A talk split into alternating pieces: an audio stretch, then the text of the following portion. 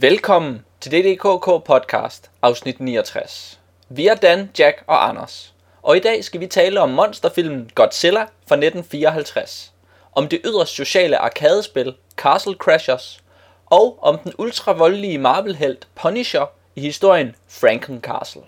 Men først, et kort citat. Du har et ansvar, som intet menneske før har haft. På den ene side din frygt, som kunne gå hen og blive virkelighed, og på den anden side Godzilla, som er virkelighed!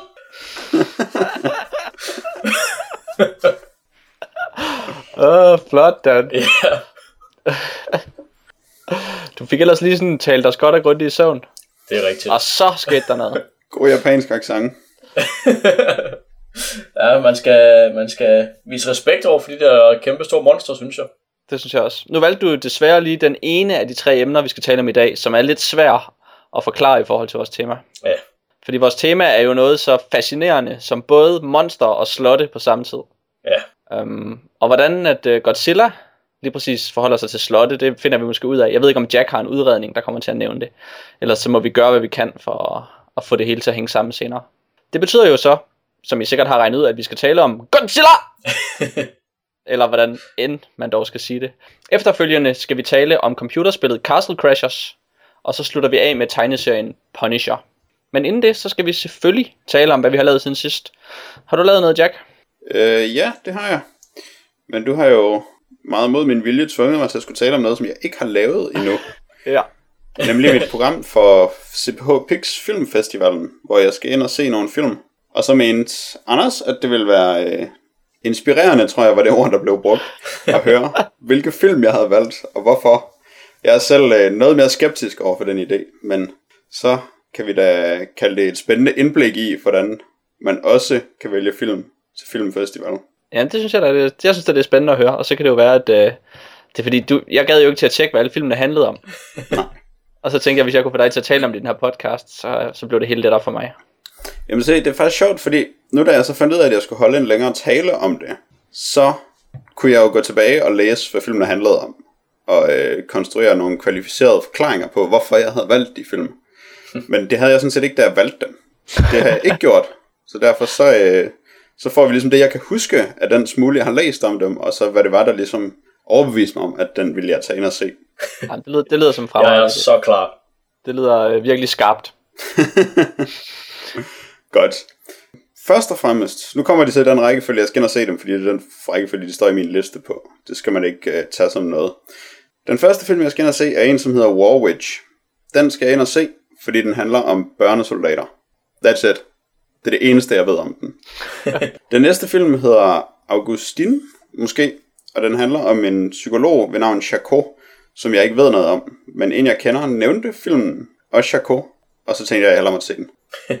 Fornuftigt igen. Ja, Den næste film er der en, øh, en meget udmærket grund til at skulle se. Det er nemlig Antiviral, som er instrueret af David Cronenbergs søn, Brandon.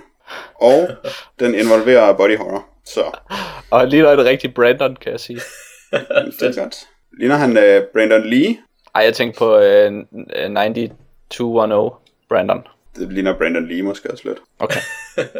Vi tager det. der er kun én. Der er kun én Brandon.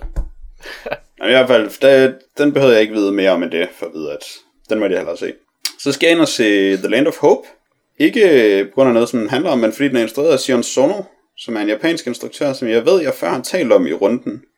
Som jeg har set nogle øh, rigtig gode film af, og nogle mindre gode film af. Men det er, det er ligesom blevet en, en ting med, at han er sådan en instruktør, som jeg er meget tæt på at følge med i og være velorienteret i. Øhm, så derfor, så hver gang der er filmfestivaler, så er der altid Sion Sono-film, og så skal jeg altid ind og se dem. Er det Suicide Club, man? Ja, Ja, Det er det. okay. Fedt. øhm, og han har lavet The Land of Hope. Så skal jeg ind og se Penance, som er tænkt både som en film og som en tv-serie. Derfor er den 4,5 time lang. Den handler om åh, et eller andet med en japansk skolepige, der bliver myrdet, og så er der fire skolepiger, der ved noget om det, men de tør ikke sige noget om det, og så mange år efter, så tænker moren stadig over, hvorfor hendes datter døde, og et eller andet. Og så går jeg ud fra, at de skal udrede det over de næste 4,5 timer. Så skal jeg se The ABCs of Death, som er 26 kortfilm, øhm, Så der er en til hver bogstav i alfabetet, eller afhængig af hvilket alfabet man har, øh, som alle sammen handler om døden på forskellige måder. Nogle af dem skulle være meget ekstreme, og af dem skulle måske være mindre ekstreme, men det, det, jeg kan godt lide kortfilm, jeg kan godt lide ideen om bare at se en masse kortfilm. Men jeg tror, i virkeligheden så bliver det nok rimelig dårligt og rimelig pjattet meget af det. For eksempel er, er Serbian Film-instruktøren en af dem, som har lavet en kortfilm. Det bliver nok dårligt. Mm. Det lyder også som mange kortfilm. Ja, Sådan lige, lige lidt for mange. ja. Jeg kan godt lide, når det er lidt for meget. Så de, Ja. de bliver bare vist i træk, simpelthen. Jamen altså, de, de lavede som en film, fordi man Ah. ikke kan lave kortfilm. Ja, Så derfor laver man en film med en masse kortfilm i. okay. Samme format som At the Suicide of the Last Jew in the World, in the Last Cinema in the World, hedder den vist. Aha. Øhm, nå. Den næste film, jeg skal se, hedder Chained, og den handler om en fyr, og måske hans mor eller sådan noget, der bliver kidnappet af en retarderet morder, der dræber moren, og så kæder han den anden hovedperson fast i sin kælder, og så skal han være i hans kælder og være kædet fast. Ja, okay. Det er det, jeg ved. Så skal jeg se Doomsday Book, som er tre. Det er så måske også kortfilm. Øhm, I hvert fald tre, tre kortere film, der handler om tre forskellige dommedagsscenarier, lavet af tre forskellige instruktører. Og jeg tror nok, der var en af instruktørerne, som jeg kendte. Og derfor så lød det lidt fedt. Og så er det jo bare dommedag. Det var fedt. Den hedder Doomsday Book. Det ved jeg ikke, om jeg fik nævnt. Yes. Og så skal jeg se Stalker, fordi det er Chan Wook Parks nye film. Jeg har på fornemmelsen, at den er relateret til Dracula på en eller anden måde. Fedt. Men jeg ved intet. Den er solgt. Ja, jeg er solgt. Og så skal jeg se Tabur, eller måske Tabor. Jeg er ikke så øh, skrab til iransk. Og jeg tror nok, den er iransk. Den foregår i hvert fald i Teheran, lidt ude i fremtiden, hvor der er en gammel mand, som er skadedyrsbekæmper. Og så går han lidt rundt og bekæmper måske nogle gange nogle skadedyr, og så sker der ikke noget i hele filmen. Og så er det i Teheran. Og what's not to like? Nej, jeg får lidt sådan et uh, Naked Lunch vibe over det. Det gør dem, der har skrevet programmet også. Okay. Og dem kan vi ellers ikke lide, fordi de bruger øh, ordet enfant terrible intet mindre end tre gange i.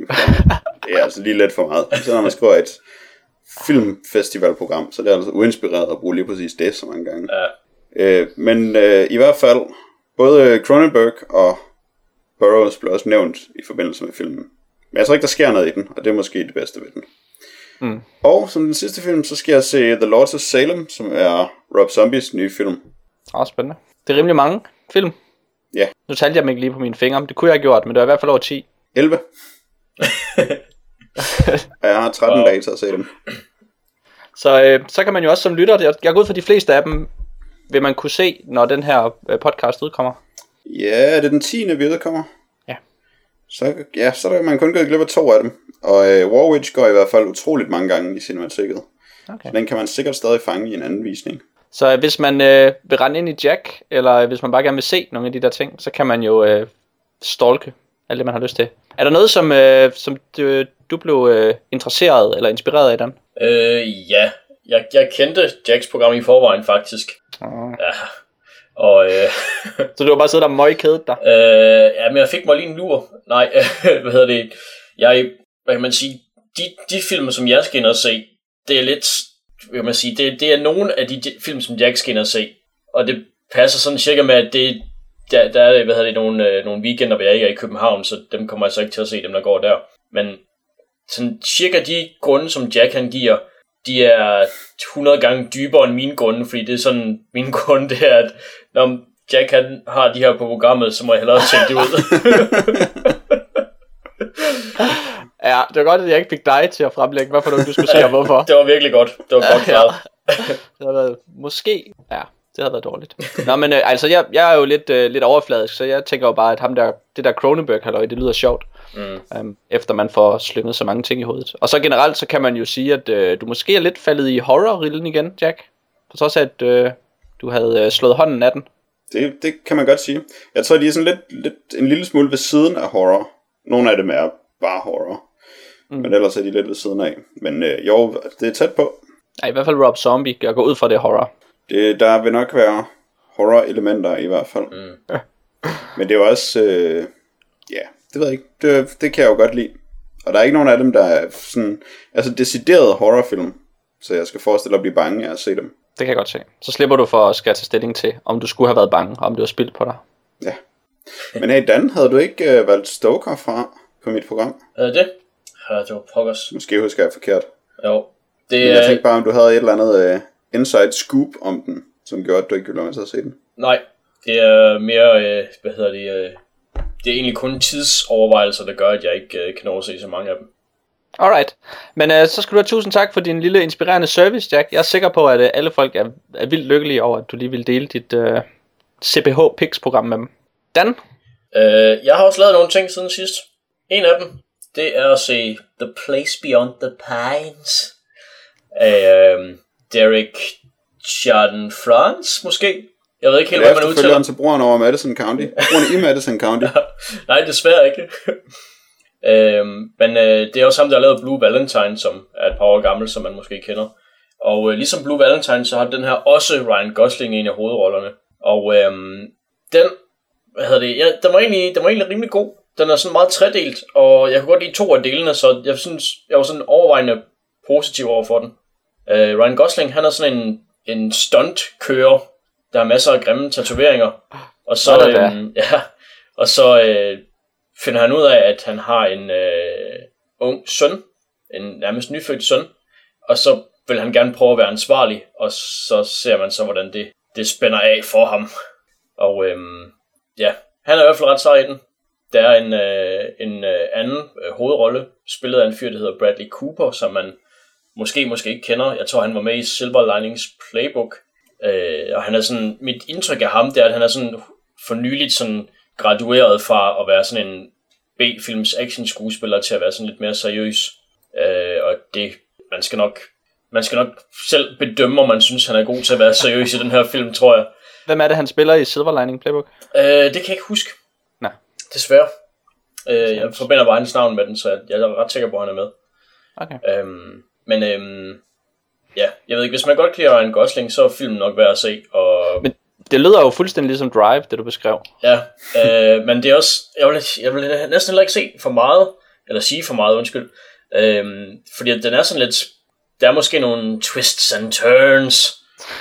øh, og så, øh, ja, det ved jeg ikke, så er det som at, jeg ikke vil sige for meget, så man kan blive lidt overrasket, når man ser den, hvis man har lyst til at se den. Okay, så den starter ligesom Drive, og så bliver den til noget nyt. Øhm, ja, ja. Jeg synes, det er måske, det er måske øhm, Så bliver han forelsket i en dukke, eller et eller andet. dog ikke. Nu kan det være, nu kan det være, at lyver, hvorfor ikke afsløre noget. Oh, ja. Måske er der dukker med, som nogen bliver forelsket i. Uh, apropos kærlighed, så har jeg set uh, sæson 2 af tv-serien Girls, Mm. um, som vi jo omtalte, eller jeg jo omtalte tilbage i episode 47 for cirka et års tid siden. Um, det er en tv-serie, som er kendt for at være instrueret af uh, Lena Dunham, som også er seriens hovedrolle, hvilket er lidt specielt for tv-serier. Det sker ikke øh, så ofte, at der er det sammenfald, og det giver den sådan en, øh, ja, sådan en øh, lidt mere auteur-agtig agtig fornemmelse, eller en lidt mere øh, personlig fornemmelse, en tv-serie måske normalt har. Um, og jeg mener også at kunne huske, at jeg roste sæson 1 rimelig meget. Um, det er i hvert fald sådan, jeg husker den i dag, som en utrolig god tv-serie. Um, og den føles måske også lidt bedre i kontrast til sæson 2, som uh, desværre var lidt af en skuffelse. Um, det er jo sådan, at, uh, ja, at den her tv-serie handler meget om at forholde sig til forskellige menneskelige relationer, og hvordan det er utrolig komplekst at være at være en kæreste, eller en veninde, eller en ven, eller en forælder, eller en datter, eller alle de der ting, som vi er i, øh, i sådan familieliv og så videre. Og det viser den ekstremt godt i sæson 1, øhm, på sådan en meget ny og skrøbelig og sådan udleverende og, og udfordrende måde. Og så øh, skal den så lave sådan en stor dum toer, og så skal den selvfølgelig have mere af det hele, øhm, og mindre af det, der egentlig betyder noget. Og så, så bliver den desværre ikke særlig god. Den er ikke sådan helt, helt af helvede til, men det er bare en, øh, en skuffelse i forhold til, at sæson 1 virkelig var noget særligt. Um, og så synes jeg, at, uh, at sæson 2 blev sådan lidt for dum. Ja. Så. Så er det sådan en, hvad kan man sige, endnu et eksempel på, at der er nogen, der har fat i en idé, som de ikke helt ved, hvad det er, der gør den til en succes, og så prøver de at, at ja, arbejde videre på den. Ja, muligvis. Det er jo altid det, der, det man kan mistænke, der sker Ja. i sådan nogle situationer. Det er lidt en spekulation. Det virker også som om, at hun ligesom er blevet kørt igennem hele systemet um, på sådan en måde, hvor at sæson 1 af Girls sådan set er utrolig kritisk over for samfundet øhm, og behandler en masse tabuemner på sådan en lidt, øh, lidt farlig måde. Folk er lidt usikre på, hvad, hvad, de, hvad der sker og hvordan de skal forholde sig til det. Øhm, og hele den, den der øh, usikkerhed og den der tabu, tabu-niveau, det er, det er sådan blevet konformeret på en eller anden måde i sæson 2. Det hele er blevet lidt mere crazy, så det er lettere at tage afstand til det. Øh, hun er konstant nøgen på sådan en måde, hvor det bare bliver fjollet, og det er ikke bare sært. Um, og den mister jo sådan set bidet, og så er der bare ja, en masse ja, store eksplosioner og helikopter, der eksploderer. Bare ikke i, i metaforisk forstand. Okay. Der ignorerer du godt nok også sidste afsnit af sæson 1 meget på. ja, det kan godt være. Ja, tak. Fordi det var nemlig alt det, alt det forfærdelige og meget mere end det er i anden sæson. Jeg kunne godt lide anden sæson. Jeg synes, det var meget fint, at den, altså, den var mere fokuseret i de enkelte afsnit. Som regel på en person og på, hvem de var og optrin i deres liv.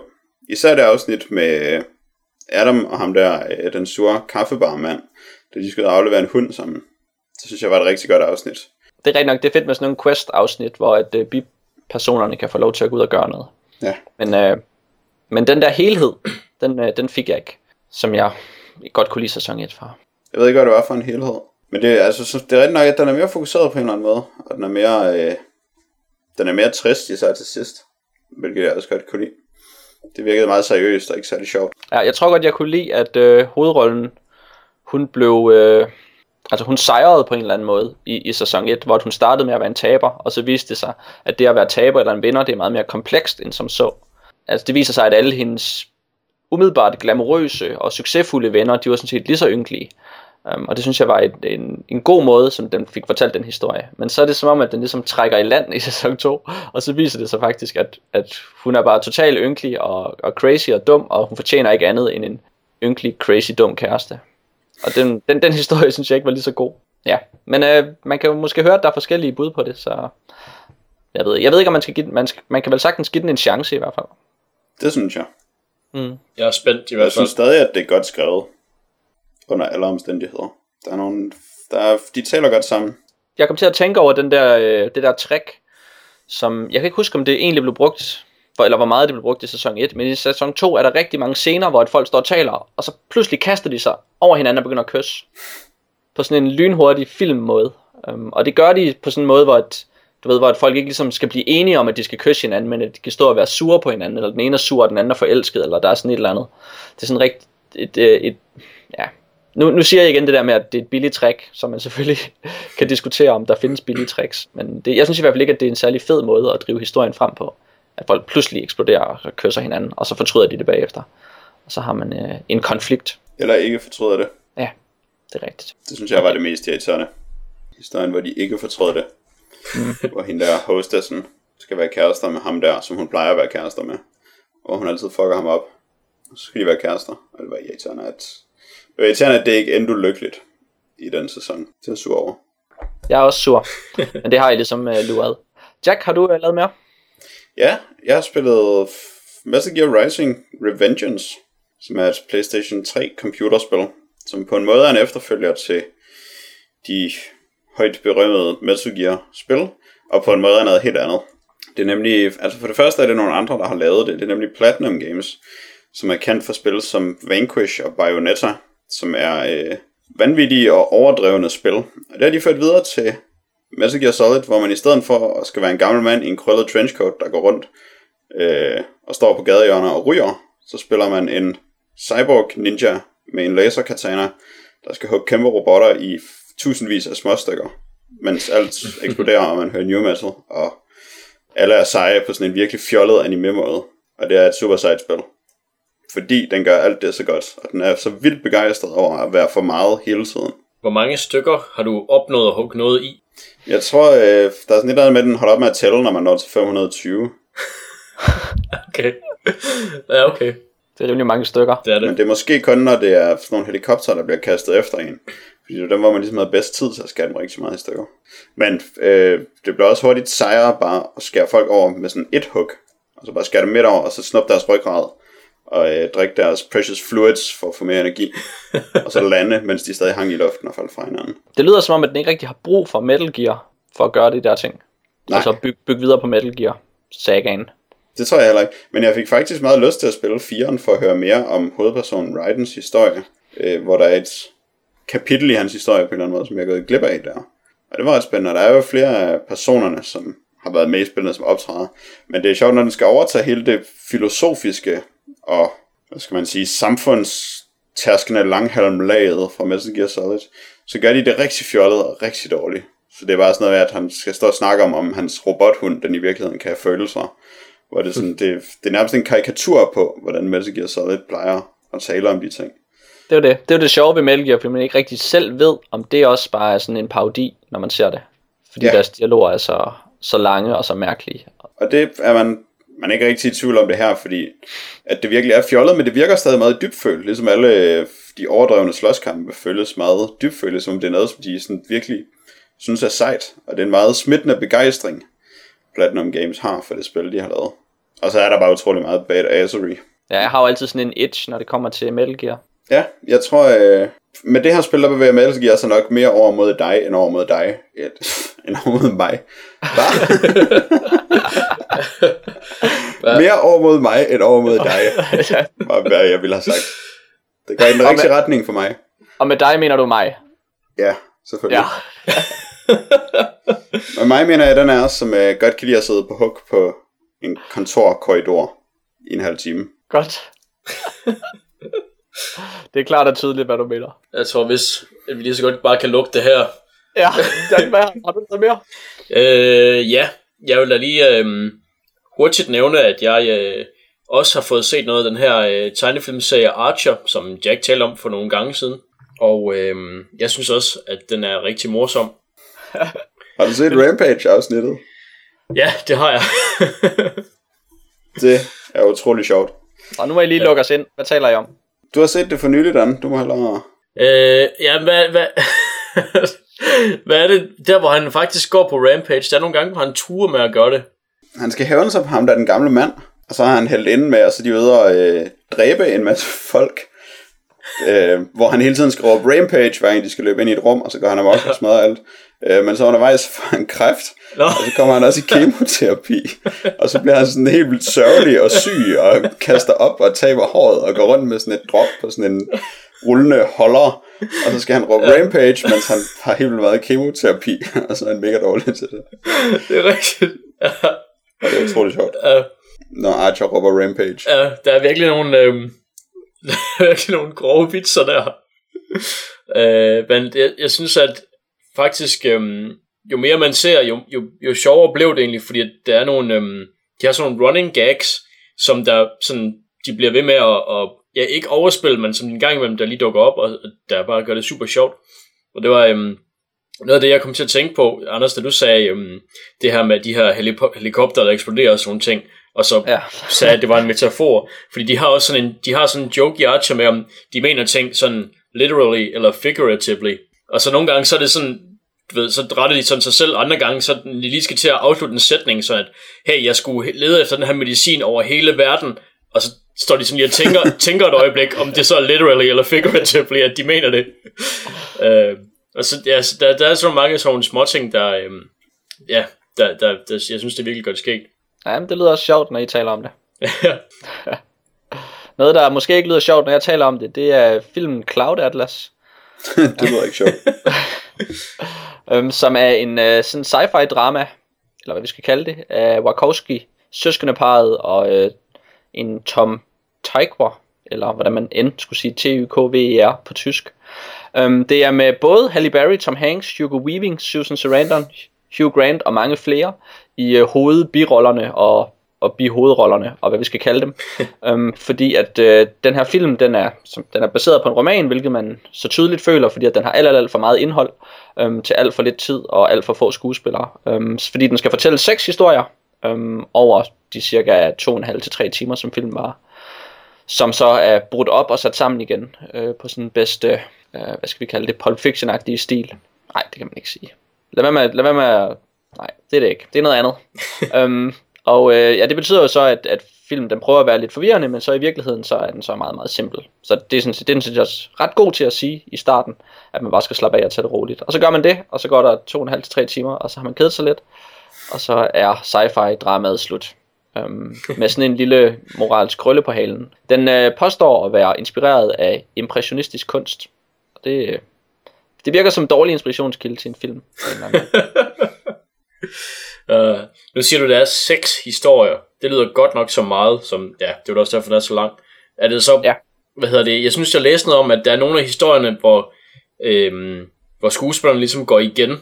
Jamen, det er jo så det, jeg, jeg lidt uh, hentydet med hovedbirolle, bihovedroller, fordi det er Ja. de her, primært de her 6-8 karakterer, 9 karakterer, som, som så bliver øh, maket op og øh, har fået for proteser og alle mulige hulumhej på, øh, ja, på deres krop og deres ansigter, og så spiller de så forskellige roller, øh, forskellige personer i forskellige aldre, forskellige mm. køn endda også, øhm, sådan så at man hele tiden genkender dem, for så filmen ligesom på en eller anden måde hænger sammen, og man får sådan et yderligere puff øhm, øh, i siden om, at øh, hey, alle de her historier, de fortæller den samme historie. Mm-hmm. Og den er sådan set meget flot, øh, og den har også nogle rørende øjeblikke.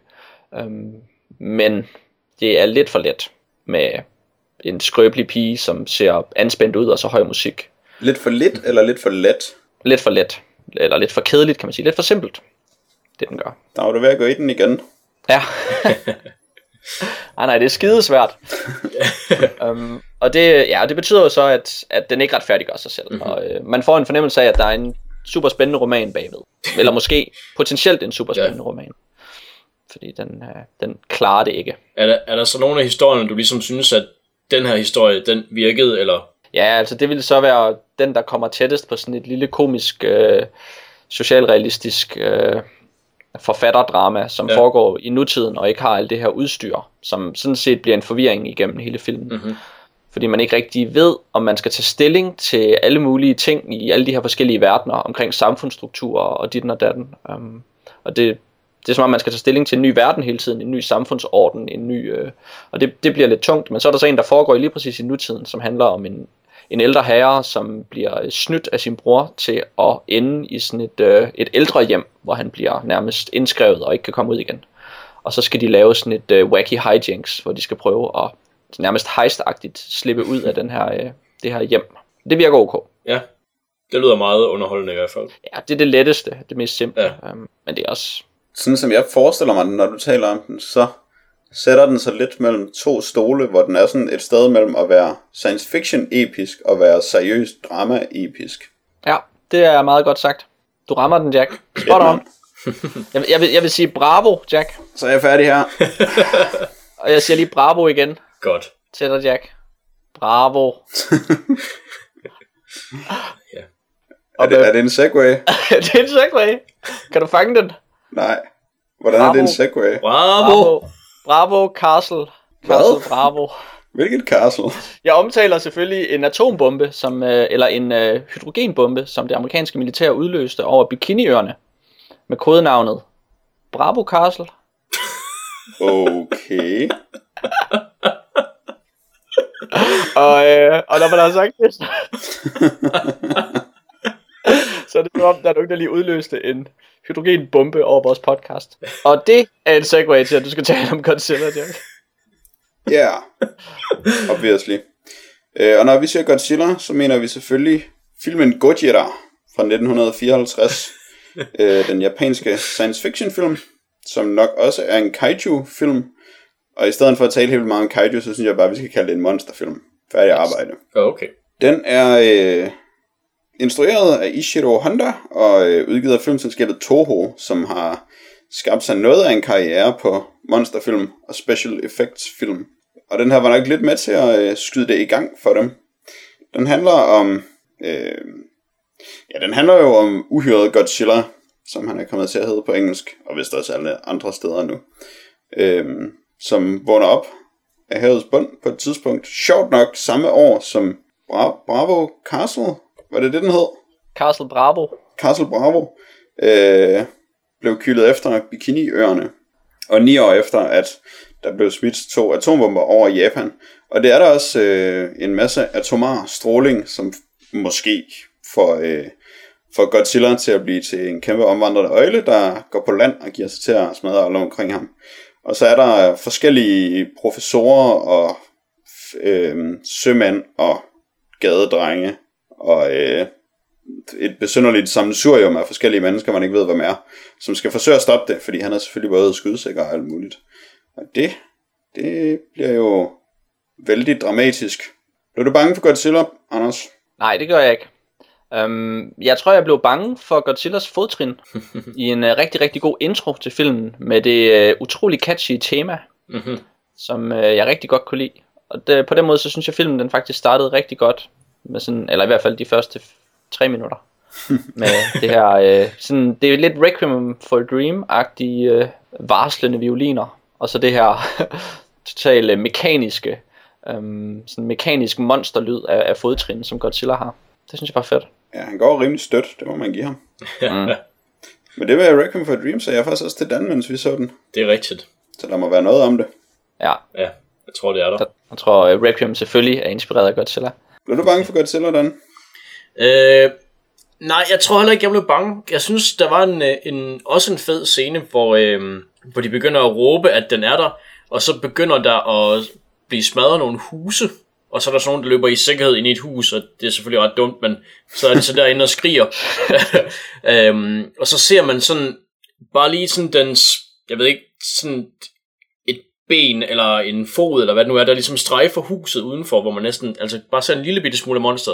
Det synes jeg, der var ret fedt. Ja, der kunne jeg slet ikke forstå, hvad der foregik, og hvad jeg så, og jeg kunne ikke forstå, hvordan et kæmpe uhyre, der går forbi, skulle vælte husene, sådan som de væltede. så jeg var rimelig forvirrende. F- rimelig forvirret. Ja, man kan sige, at øh, altså, den har en ret god øh, økonomi med, hvordan den skal vise monsteret, Mm. synes jeg. Det har de grebet sådan ret fint an. Der går nemlig ret lang tid, før man får lov til at se Godzilla, hvor den jo faktisk på en eller anden måde prøver at bygge en stemning op, eller introducere en masse karakterer og, og et, en masse historie på en egentlig ret så rodet måde. Ja. Man bliver ikke helt bevidst om, hvem ens hovedperson er. Um, og det gik et stykke tid, før jeg helt forstod, at de fire personer øh, var øh, tilknyttet eller i familie med hinanden. Eller i hvert fald de tre af dem. Øh, altså parret og så professoren. Ja. Um, og så kommer der så senere en ny professor, som der så er bror til kvinden.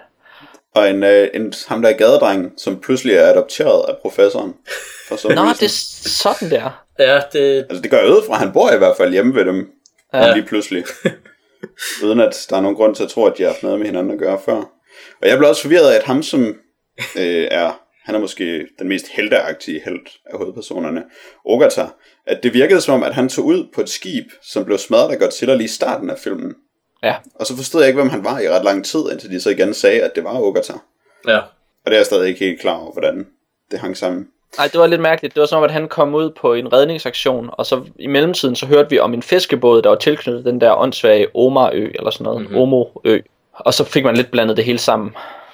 ja, på den der måde, så man får blandet det meste sammen i, i filmens start. Men den har sådan set en god, øh, altså igen en god stil. Der er sådan noget lækkert noir i, øh, i sådan en af, de, en af de etablerende scener, hvor vi møder det der det, øh, ægteparet, øh, ja hvad hedder de, øh, Ogata og Yamane. de er man så det? ikke et ægtepar endnu. Nej, det er de så ikke. De er bare et par. Øhm, hvor der er sådan noget, øh, det her sk- øh, skarpe lys igennem nogle patienter, som ja. giver den der gode noir-stemning. Og generelt flotte øh, billeder, når de er indenfor. Øhm, I skarp kontrast til lige så snart de bevæger sig udenfor, og så, så bliver der filmet med noget helt andet film i, i ja, helt andre omstændigheder. ja. Men jeg tænkte om de der første scener i filmen, som er meget korte og sådan meget hurtigt efter hinanden og ret forvirrende, at øhm, det minder mig lidt om sådan en nyhedsreportage på en eller anden måde, hvor man bare skulle have alle begivenhederne, og man fik det skildret meget nøgternt, uden at man gik for meget i detaljer med æstetik og med, hvem folk var. Så skulle man bare vide, hvad der skete, for at, lave det, for at gøre det mere realistisk, tænkte jeg om det. Ja, men der er jo den der, er det øh, nogle, nogle resultater, de skal have tilbage, som kommer til at tage nogle dage. Og så siger de, vi skal have resultaterne tilbage, og så klipper de, vi har resultaterne tilbage. Ja. og så, og så, og så øh, får, får plottet lov til at gå videre lige med det samme. Og det er jo sådan meget øh, ja, sådan kontinuerlig nyhedsagtig klipning af, af forløbet, kan man sige. Men det gør jo så også, at man ikke er særlig grebet af dramaet. Mm. Man har selvfølgelig, man er, kan man ikke lade være med at se lidt frem til, når Godzilla endelig kommer på skærmen. Ja, Der må jeg give mig.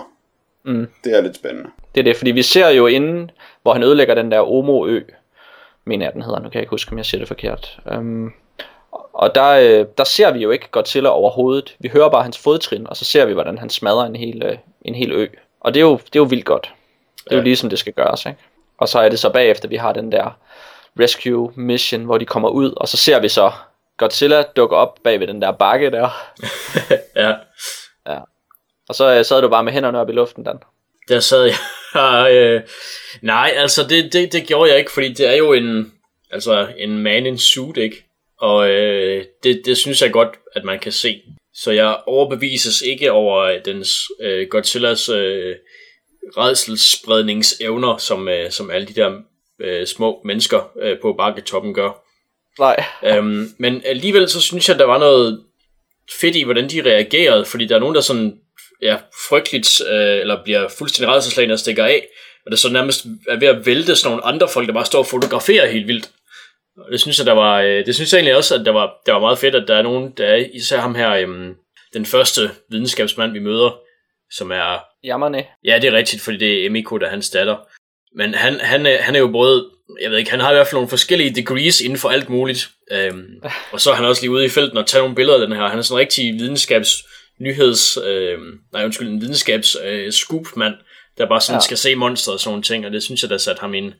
Altså han, han blev lidt en, han blev lidt en spændende person på det tidspunkt i hvert fald. Og, sådan en uh, Frank Bock type, der ja. er ude og finde vilde dyr og tage billeder af dem. Ja, og, øh, ja. lidt. Og øh, så, ja, altså, så synes jeg også, at der begyndte at ske nogle personudviklinger, jeg tror måske, det var kort derefter. Ja, hvad, der tænker du, hvad tænker du på der? Øhm, ja, det er, altså, først så sidder man jo og ikke rigtig ved, hvem nogen er, og så går der et stykke tid, hvor man er forvirret over, at de folk, der så er der, ikke er dem, man troede, de var. øhm, og så kommer man så til, at de rent faktisk har nogle samtaler, mm. som at man får, øh, man ligesom bliver klar over, at ham her øh, professor Jammerne, han vil faktisk ikke dræbe Godzilla.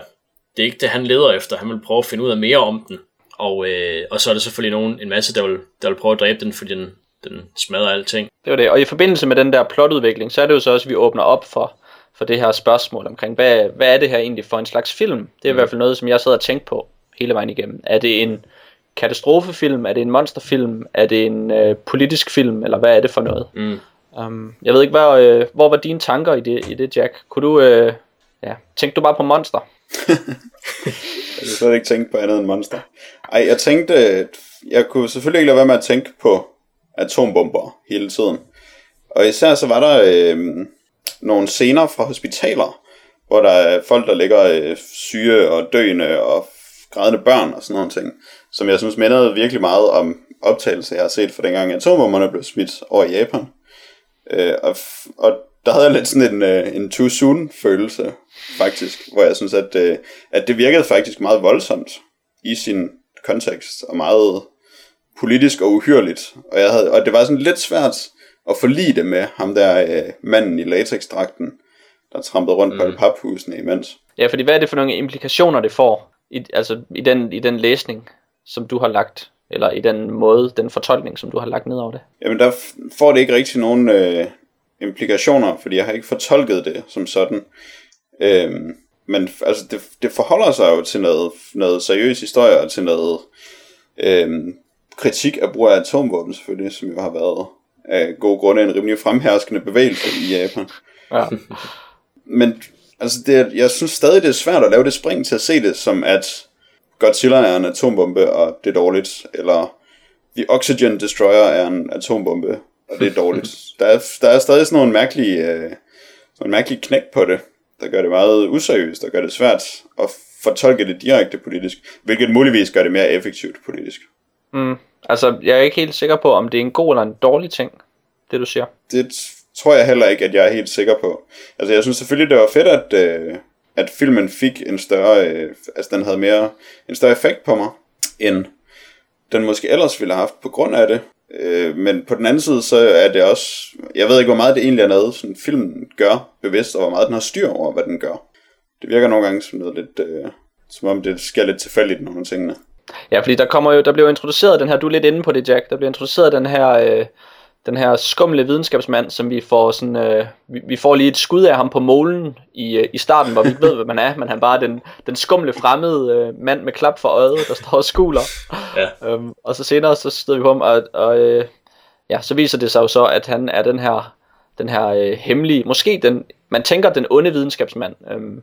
Nej, det synes jeg ikke, man kan, man kan sige, at han er, fordi han, han har faktisk masser af samvittighed øh, han har så udviklet den her Oxygen Destroyer, som, som Jack nævnte, som kan, som han sådan lidt, lidt vilkårligt demonstrerer over for, øh, for heldinden, eller hvad man kan kalde hende, og hun så skriger i rejsel, fordi at han så putter den her, det her middel, der den her oxygen udsletter øh, ned i sådan et akvarie, og så dræber han bare en helt mange fisk på en måde.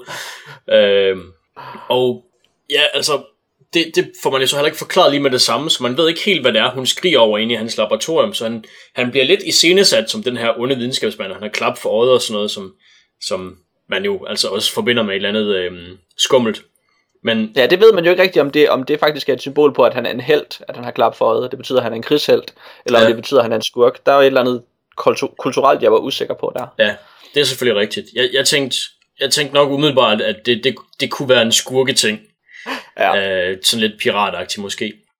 Øhm, men så, ja, sidenhen, så er der jo en, øhm, en ophedet diskussion mellem øh, ham her, øh, den unge doktor, og så, øhm, ja, hvad hedder han, Ogata, om hvorvidt han rent faktisk skal bruge den her øh, Oxygen Destroyer til at prøve at gøre kål på Godzilla, øh, eller, eller om han, altså, eller om den simpelthen er for farlig til at blive brugt, fordi han, han hævder jo, eller han, den syn, filmen synes også at påvise, at den er sindssygt farlig, det her, øh, det her våben, han har udviklet, og lige nu så er det kun et våben, og det er han meget imod, at man skal bruge. Han, vil, ja. Han, har ikke, øhm, han har ikke præsenteret det for verden endnu, fordi at han vil gerne, ja, jeg ved ikke helt, at, hvad, hvad han regner med, at en, et middel, der, der sådan fjerner oxygen fra ting, det kan sådan ligesom gøres, altså bruges af gode ting til, men der er måske et eller andet.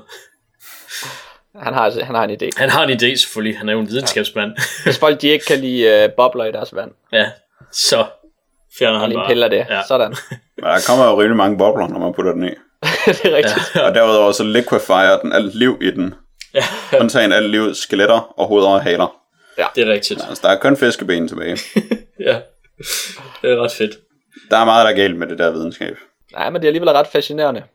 Men ja, det er det. Men altså, Cesar, som den unge doktor med klappen hedder, jeg synes da, han fungerer godt som, øh, som en forpint og nuanceret person, som man ikke ved, hvor man har.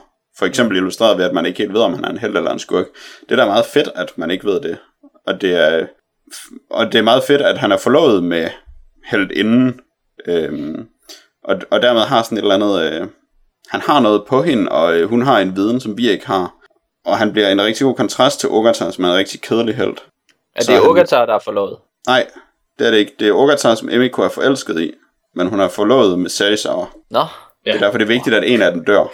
Ja. Så hun ikke behøver at vælge. Det er det, som Ogata hele tiden skal tale, eller som Emiko hele tiden skal tale med Sarisawa om. At hun skal forklare ham, at hun ikke kan gifte sig med ham, fordi hun er forelsket i Ogata. Så der er et helt trekant-drama der også. det kan jeg da godt se. Det er, det er da helt ked af, at jeg har overset, fordi det, det retfærdiggør det endnu mere. Ja, det, det bliver også lige skovlet ind fra siden. Okay. øhm, men, men det, altså, det, det synes jeg, det, jeg var lidt, øhm, det slog mig øh, sådan lidt, hvor meget at den her film har alle de elementer, som er i sådan en normal, moderne Hollywood-katastrofefilm egentlig. Mm. Fordi der er de der, altså, forskellige videnskabsmænd, den, den hvad kan man sige, den, øhm, den forpinte, og så den, der, øh, der vil, øhm, ja, Ja, der, den, den, den, den, den lidt naive, ja. men, øh, men sådan øh, kompetente. ja, lige præcis. Fordi, øh, fordi den gode eller den gamle øh, faren, videnskabsmanden, han, han er jo ikke, han er jo ikke decideret rationel. Eller han Nej. Tænker i hvert fald ikke på folks ved og vel, Nej. når han siger, at vi skal lade Godzilla leve, fordi at vi skal undersøge ham. Ja, lige præcis. Det er, tit, det er tit dem, som der er skyld i det hele. Ja, lige præcis. Um, og på den anden side, ham der laver Oxygen Destroyeren, han er måske også ofte skyld i noget. det kunne han i hvert fald godt være, ja. Øh, ja, så det, det er sjovt, at der er, nogle, der er nogle typer, der går igen, og nogle situationer, der går igen. For eksempel også, man ser, at militæret der er fuldstændig altså hjælpeløst, og Og vi har jo endda sådan nogle politikere, som ikke øh, kan finde ud af at beslutte noget, og som måske helst bare vil lyve sig fra det hele.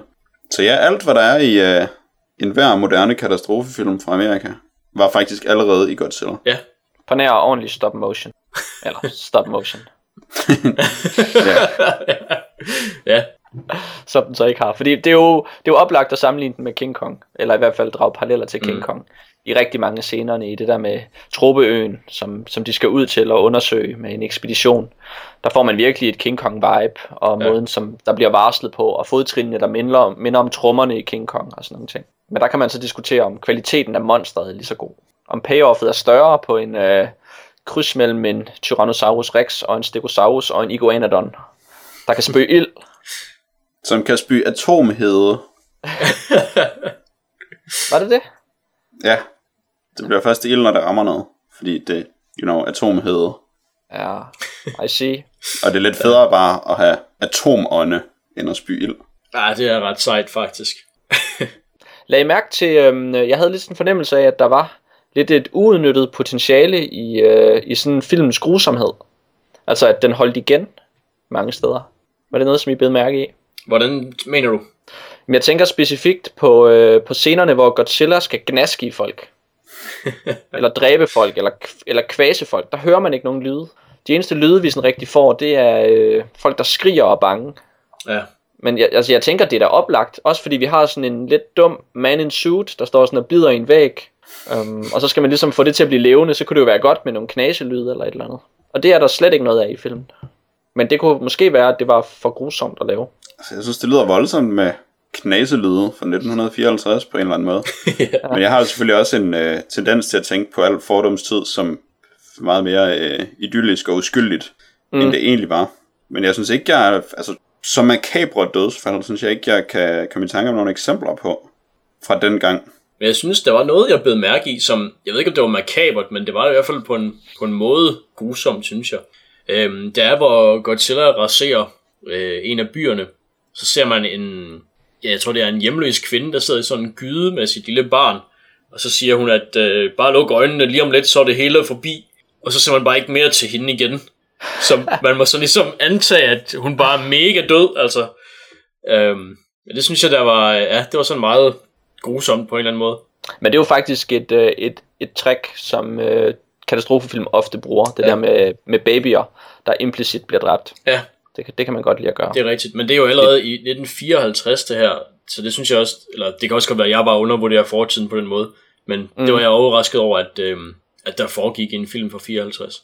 Ja, der er, i hvert fald helt, der er i hvert fald meget forskellige regler, eller det virker ikke helt rationelt, når man ser på det i dag. For eksempel det der off-cam slåskamp mm-hmm.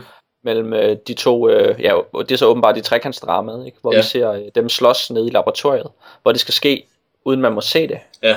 Det, det, det synes jeg også virkede mærkeligt i, sådan, i sammenhæng, hvad der egentlig foregik. ja, det var ret sjovt, fordi at, ja, fordi man ser, at han bløder for panden, øh, Ogatar efter slåskampen, gør man ikke det? Jo, ja. og man hører en masse. En skrammel, ja. Ja. Øh, så ja, så der er, ikke, der er ikke rigtig nogen grund til, at man ikke kan se de to slå lidt på hinanden egentlig. Nej, det var i hvert fald noget igen, der kom bag på mig. Det er ja. måske noget af det, der er interessant eller spændende ved at se King Kong. Nej, ikke se King Kong, se Godzilla i dag. Um, nemlig de der, de der små detaljer, der er omkring, mm. hvordan man laver en monsterfilm. Hvordan man ligesom, altså fordi grusomhederne er der jo rigeligt af i, uh, i, man kan sige, i kulturen. Um, det er jo ikke fordi, at man mangler dem. Og jeg forestiller mig også, at andre kunstarter har masser af voldsom grusomhed i Japan på det tidspunkt. Og så ligesom se, hvad man egentlig kan slippe afsted med på film. Jeg synes egentlig, at de her special effects, jeg synes ikke, det var så dårligt, som jeg havde regnet med. Jeg havde også regnet med, at det ville være pænt latterligt, men jeg synes egentlig sådan, det der med at bygge modeller af ting, som jeg altid har synes var utrolig sejt, når man byggede modeller af ting, så fik det til at se ud, som om det var ikke det. Øh, at det virker egentlig ret fedt, når Godzilla går rundt og smadrer det. Jeg havde lave forventninger, men jeg var ikke, øh, jeg grinede ikke så meget af det, som jeg havde troet, jeg ville. Og flere gange kunne jeg godt nyde det lidt. Ja, de laver sådan lækkert, øh, sådan irish, irish skud, hvor man ser sådan et rundt, et rundt billede, hvor det så er sort ud i kanterne, på sådan en meget sådan sløret overgang. Så man får sådan en fornemmelse af sådan voyeuristisk, at man ser Godzilla smadre en hel by. Ja. Um, og så laver den så de her, de her modeller, hvor jeg synes også, at filmen har en meget intelligent måde at bruge modellerne, hvor den ofte inddrager dem i scener, hvor der ikke er brug for modeller. Mm-hmm. Så man, ligesom, man vender sig til den æstetik, som modellerne har i forhold til virkeligheden. Og så når, man, når der pludselig kommer en Godzilla og begynder at smadre en model, så, så bliver det ikke sådan et, øh, altså, en, en, en helt ny form for fysik, der pludselig indtræffer. Mm, ja. um, og det giver den, det synes jeg også virker, det virker bedre end sådan åndssvag man in suit, sådan, øh, fordi det måske lidt er blevet en joke senere i filmhistorien. Ja og sådan gør det på en dum måde, hvor man bare klipper direkte over til en eller anden mand i et krabbetøj, der slår på nogle mælkekartoner.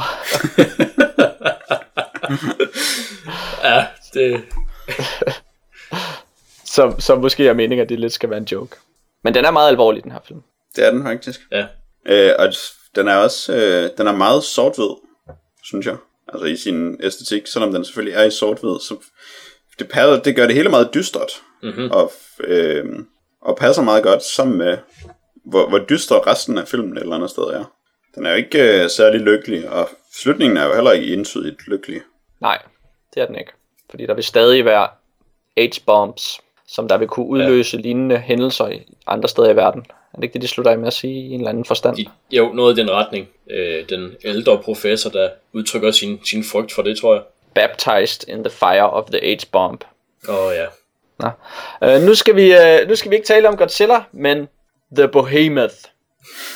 Det vil sige computerspilstudiet The Behemoth, der har lavet computerspillet Castle Crashers, som vi har spillet. Det er et uh, side-scrolling beat'em up game, som man uh, kender, hvis man har spillet spil som måske Double Dragon eller Golden Axe eller lignende spil, hvor man øh, render rundt i bedste 2D actionstil og løber ofte fra øh, venstre mod højre, fordi det er nu engang sådan, som vi læser, og derfor skal man løbe den retning, muligvis.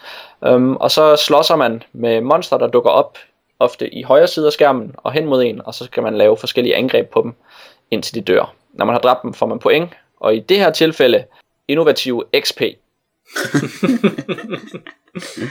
Ja. Det kan man sikkert ikke sige i 2013, men alligevel så har man lyst til at nævne, at de har valgt at, øh, at give det et RPG-element, som betyder, at man kan få upgrades, våben og ja, XP, som kan give nye, nye egenskaber. Um, spillets historie er meget, meget simpel um, og giver en sådan en, uh, et uh, nostalgisk hint til uh, klassisk Mario. Med en, uh, en konge, der holder fest, uh, og så dukker der en ond ridder op, eller en ond troldmand op, og stjæler de fire prinsesser i stedet for en, øhm, fordi det her så er et udpræget multiplayer-spil. Og så skal kongens øh, fire ridere, fire bedste ridere, må man antage, fordi der er en del andre ridere, som der ikke bliver udvalgt på samme måde, men stadig deltager en lille smule. Men de her fire bedste ridere, de bliver så udvalgt til at, øh, at rende ud og redde den her prinsesse. Øhm, og det er så dem, som man styrer. Øhm, og vi har spillet spillet med hinanden øhm, i sådan et, øh, det man kunne kalde social gaming, multiplayer, um, som selvfølgelig giver det et, et yderligere lag end bare, uh, end bare uh, et side-scrolling beat'em up med RPG-elementer. Ja. Men Dan, hvis det nu bare var det uden social gaming elementet, hvordan, hvordan synes du så om Castle Crashers? Du mener, hvis jeg bare havde siddet og spillet det alene? Bare sådan totalt som en eller anden chump? bare som en chump? øhm, så tror jeg, at jeg nok stadigvæk havde grinet lidt af de der klamme, sjove monster, øhm, men så havde jeg ikke spillet det længere end 20 minutter, tror jeg. Nå, hvorfor? Øh, så, så tror jeg ikke, at der ligesom var meget mere at at komme efter på en eller anden måde. Øhm, fordi så, ja, altså, det er de ridder, man spiller, de kan ligesom øhm, ja, slås og få nogle, samle nogle nye våben op, og selvfølgelig stige level, så de bliver stærkere, eller hurtigere, eller kan noget nyt magi. Men det er som om, at når man ligesom får XP nok til at stige level, så det eneste, øh, den eneste øh, mærkbare forskel, det er, når man kan noget nyt magi. Øh, jo, man kan måske mærke, at man tager imod nogle flere slag og sådan nogle ting, men Ellers så er det ikke så, øhm, ja, ellers så mærker man ikke så meget til det, når man stiger i level, så den, den kan måske godt virke lidt tom, når man, hvis man bare gerne vil have nogle nye ting, man kan. Okay, så der er en tomhed i spillet, hvis man spiller det alene. Ja, det tror jeg. Øh... Som, så du får en fornemmelse af, at det bør spilles af flere. Ja, jeg vil, jeg vil sige, du, du kaldte det et udpræget multiplayer-spil, og det har jeg også faktisk lige præcis, det, øh, den term har jeg også brugt i mine noter. Altså, det, jeg synes, det har været sjovt at spille det sammen med andre, men jeg tror ikke, Altså, jeg, jeg tror ikke, at det var noget, jeg ville tænke over, hvis, hvis jeg skulle lede, lede efter et spil, jeg ville spille alene i en aften. Så ville jeg ikke gå hen og øh, finde Castle Crashers og sige, hmm, den sætter jeg skulle lige på. Vil du det, Jack? Nej, det vil jeg saft suge med ikke. Jeg synes godt nok, det var... Øh, jeg synes virkelig ikke, det er et særligt sjovt spil, det her. Og når man tænker på, hvor meget øh, spil sjovhed stiger normalt af at have øh, samarbejdsspil, så kom det her godt nok ikke særlig højt op på at være sjovt. Så jeg synes, det lyder fuldstændig frygteligt at skulle spille det alene. Det ville være... Jeg vil tage mit eget liv ret hurtigt, er jeg sikker på. Du, du, du lægger meget godt op til at tale om, hvordan spillet så egentlig fungerer, fordi det er jo ikke ligesom Double Dragon og Golden Axe eller de andre klassiske spil, hvor man går, og så kommer der lige 3-4 fjender, og så skal man sparke dem i nogerne og dunke dem i hovedet og kaste med dem, øhm, eller et eller andet andet. Eller bare kaste med dem, eller lave et flyvespark. Og så øh, slår sig man lidt rundt med de her 4-5 fyre, indtil de er døde, og så går man hen, og så kommer der en stor grøn fyr og så skal man slås med den store grønne fyr. Øhm, og så næste gang kommer der to store grønne fyr. I Castle Crashers, der kommer der jo, ja, hvor mange kommer der? Et væld. 10, 20, ja, en masse. En masse monster i, øh, i sådan forskellige afskybninger. De er ret godt designet, øhm, det kan vi selvfølgelig komme tilbage til. Men generelt så er det, øh, konceptet virker som om, at det handler om at fylde skærmen op med monster, og så slåsser man bare løs. Ja, for pokker. Um, og det gør jo, at øh, det måske bliver lidt uoverskueligt. Og i forbindelse med, at det bliver uoverskueligt, bliver det måske også svært at arbejde sammen og udnytte, at man er flere. Ja, men jeg kan helt klart ikke genkende til det, der du siger med uoverskuelighed. Jeg synes, der var nogle, øh, nogle gange, når man altså var tre spillere, der slås rundt på skærmen, plus der kom en masse fjender, plus, de, plus der måske var, øh, var snevær eller sådan noget imens, så sker der virkelig meget på den skærm. Og så, mm. altså, så er det nogle gange svært at se, hvad, hvad pokker man egentlig selv laver, hvor man er, og altså, ja, hvad der foregår. Jeg ved ikke helt, hvorfor de har valgt at gøre det. Måske er de sådan lidt bange for, at der ikke helt var nok, hvad kan man kalde det, nok gameplay i selve spillet, og så skal det bare blive, så skal det bare være helt vildt, altså for at, det ligesom, for at man skal opleve noget, når man spiller det. Jeg tror faktisk ikke, at jeg synes, det var så dårligt, at det var uoverskueligt til tider. Det virkede som, øh, som en bestemt slags oplevelse i forhold til en kampsituation, hvor der sker en masse. Mm. Ja, jeg husker der et par gange, hvor du, det virkede som, ikke helt vidste, hvor du var henne, eller mistede øhm, orienteringen i spillet, så man bare sådan trykker helt vildt meget på sin knap, og man ved, at man slår på noget, måske, men man er faktisk ikke sikker på, hvor man selv står henne. Ja. Og det, der, det, det er en meget speciel oplevelse i et computerspil. Det, det skal helst ikke ske. Sådan i hvert fald i mange andre spil. Hvis det skete i Street Fighter, så ville det ikke være så godt. Nej. Men det her, altså også netop fordi selve spillet, det er så øh, simpelt. Det er så lidt, som man skal, som man skal overveje, mens man gør det. Så virkede det måske næsten som, som en befriende udfordring, at man ikke vidste, hvor man var hen, mens man stod og lavede noget idiotisk. Mm. Fordi et eller andet sted, så var det ikke vildt vigtigt, hvor man var hen, mens man gjorde det idiotisk, fordi man skulle bare trykke på knappen igen og igen. Ja, det kan være, at du lige kan rulle ud, hvad der man kan gøre. Øhm, ja, man har øh, to forskellige slag, selvfølgelig. Et blødt hurtigt et, og et hårdt, lidt langsommere et, måske. Det var svært at mærke forskel. Og så kan man øh, trykke på de to knapper i forskellige rækkefølger, så sker der cirka det samme. Øhm, og så har hver af de små mænd har sin egen slags magi, som man kan vælge at bruge. Hvor den grønne ridder for eksempel kan lave en giftsky, og den, er det den røde, der kan lave lyn? Ja, det tror Den jeg. blå kan i hvert fald lave is. Øh, og så kan man spille den hvide. Når man har spillet spillet lidt, så får man adgang til den hvide ridder, som jeg var, som kan skyde tre pile. Sindssygt fedt. Det var du lidt utilfreds med. Og det er de ting, som man har at vælge imellem. Så får man lidt mere magi lidt senere, og man får for eksempel mulighed for både at hoppe og slå ved at trykke på hopknappen to gange. Øh, og sådan de sædvanlige småting, som man kan gøre en lille smule anderledes, men som ikke rigtig ændrer noget. Mm. Og så kan man blokere slag med sit skjold. Ja. Men det er rimelig umuligt, fordi man ikke ved, hvad der foregår. Det er næsten kun mod bosserne, man kunne bruge det. Ja. Men så skal man bare trykke helt mange gange på knappen, indtil alt var dødt. Og så forhåbentlig sådan stå i nærheden af noget, der blev ramt af det. Men der var så alligevel et eller andet skill-element i det. At man kunne sådan være god eller dårlig til det.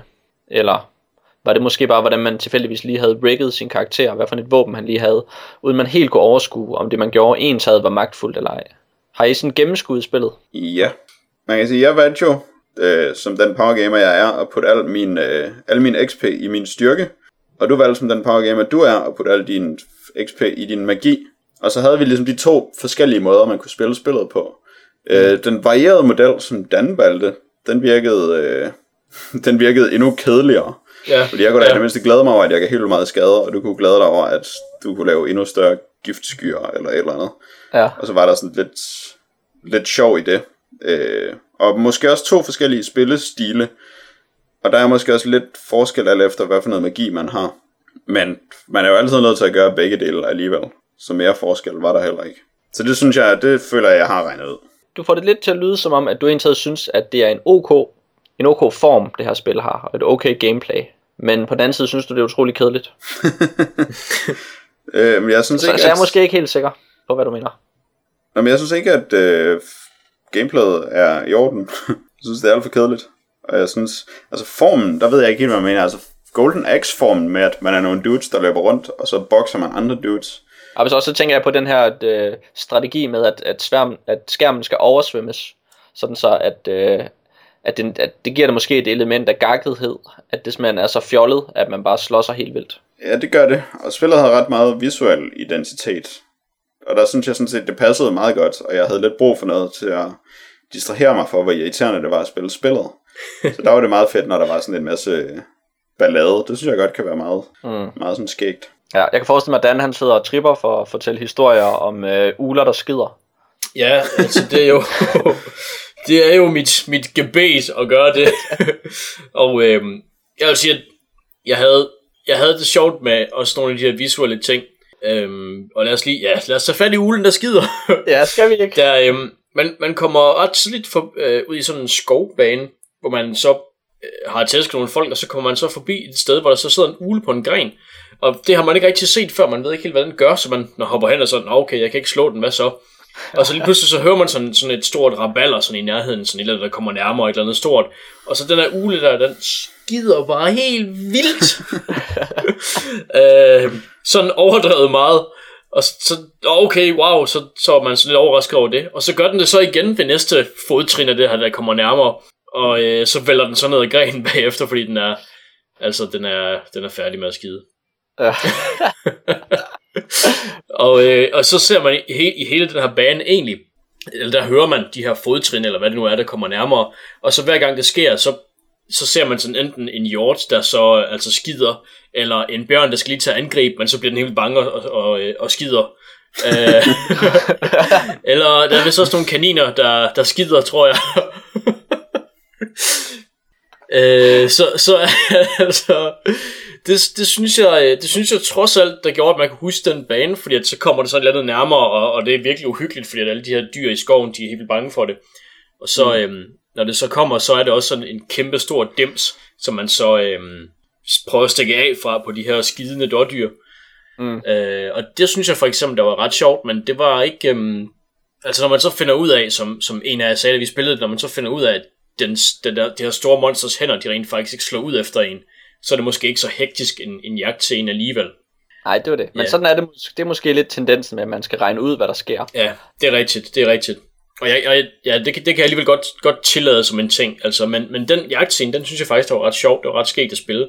Men det synes jeg, at der, de kommer lidt væk fra igen at have den der form for, øhm, ja, form for, for truethed over for de her ridder, man spiller. Men det er jo også det der jump and run gameplay, som der jo kun bliver brugt lidt for lidt for min smag. Mm. Eller jeg savnede det, men det var måske bare fordi jeg kedede mig i spillets andre del. Det kan godt være, at jeg ikke vil have mere af det egentlig. Men øh, Ja. der, der er nogle steder med nogle køller, der kommer ned øhm, fra loftet, som man så skal undgå. Og der er sådan en, øh, en øh, Empire Strikes Back øh, computerspillet-agtig udfordring, hvor man som sådan en slags endless runner kører hen og skal navigere igennem sådan nogle, øh, sådan nogle huller, der kommer mod en, eller vægge, der kommer mod en, afhængig af, hvordan man ser på det. Mhm. Som jeg egentlig godt kunne lide, men igen, det er nok bare fordi, jeg ikke kunne lide selve, selve sådan hovedsporet i spillet. Ja, altså, men jeg, jeg tror, at hvis man havde valgt en mere, øhm, en mere bare balanceret øh, vej mellem, mellem de forskellige ting der, så tror jeg måske også, at det havde været sjovere. For jeg mm. synes, det virker som, når man spillede de der jump and run ting, øh, selvom jeg måske personligt fandt ud af det ret sent, så virkede det som, at spillet var ret god til at lade en prøve at finde ud af det. For eksempel sådan noget med, at der, der var sådan nogle øhm, ting, der træstammer, der banker ned i, øh, i gulvet, hvor man skal løbe forbi eller sådan noget. Øh, og så, man, så skal man så sørge for at ikke blive mas i de her træstammer.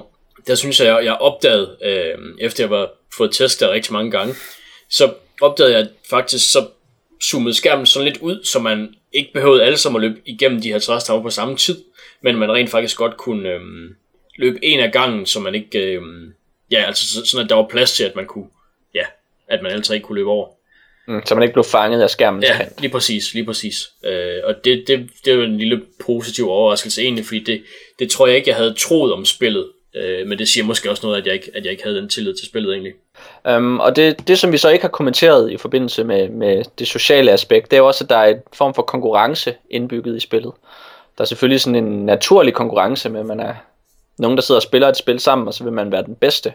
Og så kan man holde øje med, hvem der får flest point. Um, og så er der jo så også den her gimmick til sidst, når man skal befri en prinsesse. Og så skal man slås for prinsessen. Var det øh, et, øh, et godt twist, Jack? Ja, det synes jeg. Det er nok det bedste ved spillet. Både fordi det... Altså man får ikke forklaret situationen særlig godt. Og det er meget anderledes end resten af spillet, fordi man er vant til at være venner. Og så kan man pludselig slås med hinanden. Og det er både meget mere spændende end at slås med computeren. Fordi man spiller mod de andre, og det er jo i sig selv spændende. Mm. Øh, og fordi det, det, det er sværere, det er mere udfordrende for ens taktik. Hvor jeg for eksempel fandt ud af, at...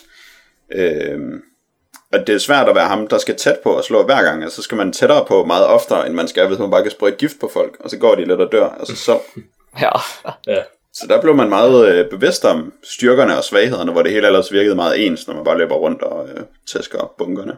Og en af de steder, hvor jeg faktisk synes, at det, det har sådan en, en social positiv effekt, altså det der med, at man ikke bliver for meget konkurrenter, det er, at, at spillet er rigged, lige meget hvordan man ser på det. Altså, man vælger nogle, nogle klasser, når man spiller sin karakter, man vælger selvfølgelig nogle forskellige. Og hvis den, sådan, der har magi, bare har en fordel i de her konkurrencer her, så betyder det, at, at der er ikke noget, man taber ikke ansigt ved at tabe. Øhm, og derudover, så, øh, så mester man også, så har man også et tilfældigt mængde energi, når man pludselig skal slås med hinanden. Det er ikke fordi, at alle får fuld energi, og, og der er sådan et, øh, ja, et level playing field, altså at der, at der er lige kår. ja nej, det, det er bare i slutningen af en, af en ganske almindelig bane egentlig. Ja, lige præcis. Og det synes jeg faktisk er, en, øh, et, et smart lille trick, de bruger. Så man, øh, så man ikke bliver sur på hinanden, hvis man får tæsk. Fordi man kan bare sige, ah, det var alligevel umuligt at vinde. hvis man bliver sur på hinanden. Vi blev ikke sur på hinanden. Ja, det gik. Det Ja, gik det ja, gik. i. Ja. Havde der ikke været pizza og bajer, så Så var det andet med knivkamp. yes. Jamen, øh, apropos knivkamp, Dan. jeg tager den lette vej ud. Ja, Fordi der må være noget med knivkamp i det her, du skal tale om nu. jamen altså... Øh, Jeg kan ikke lige huske noget, men der må være noget vold, der, der har knivkamp. altså Ellers så siger jeg bare noget andet. Eksplosioner, afredde arme. Ja, altså The Punisher, han har jo nogle gange en kniv, kan man sige. og han bliver da også skåret i stykker af nogle knive i den her historie, vi har læst i dag. Til i dag. Øh, Frankencastle, som historien overordnet er- er kendt som, det er en, øh, en Punisher-historie, og Punisher, det er en øh, tegneseriefigur fra Marvel Comics, og øh, han agerer i nogle forskellige afskygninger i både i Marvel-universet og uden for det, og det betyder, at en udgave af Punisher, som er den, vi har læst om til i dag, han er i samme univers som for eksempel Spider-Man og Hulk og lignende.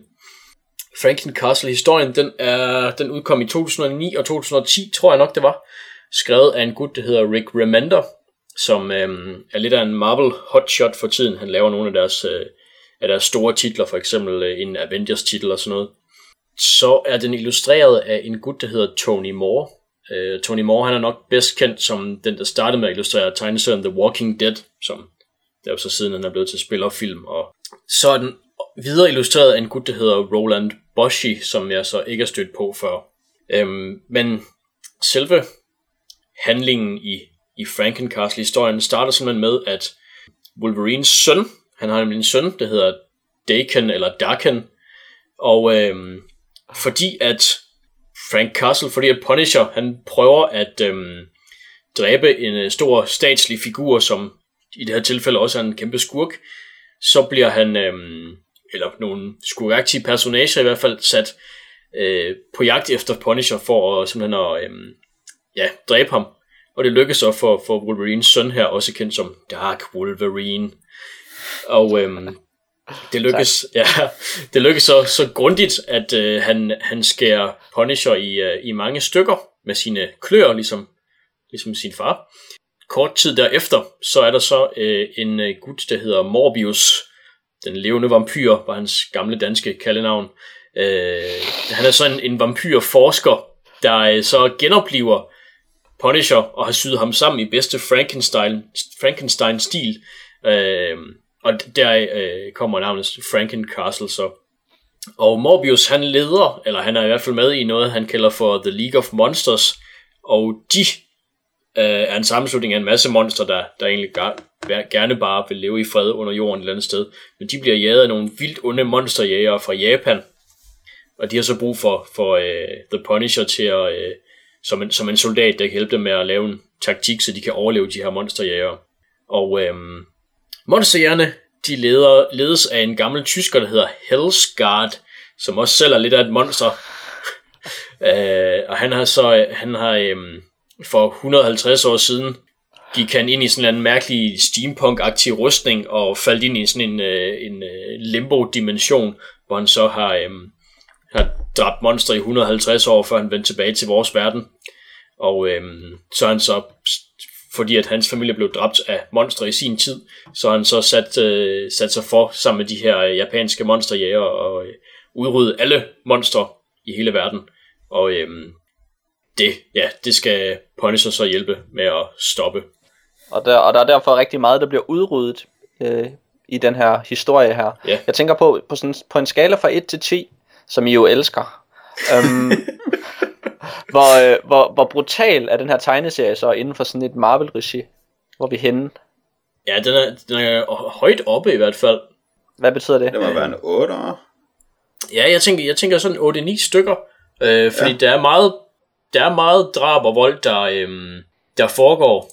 Øh, der er, altså, ja, for eksempel, at, at seriens hovedperson bliver hakket i små stykker, øhm, Ja. Og, og en masse øhm, ja, monster unger, der bliver, øh, der bliver dræbt levende. De bliver nok, man bliver nok dræbt levende generelt. Der bliver brændt levende eller sådan noget. Ja, men også måden, det bliver iscenesat på, ikke? Tænker jeg sådan set primært på, fordi de andre ting, det er jo, sådan, det er jo plot-elementer, sådan, der kunne ske. Altså, mere eller mindre groteskt. Ja, det er rigtigt, men man ser det så i ret udførlige detaljer i, øh, i mange af tilfældene. Er det sådan et, et Punisher-træk, eller er det bare den her historie?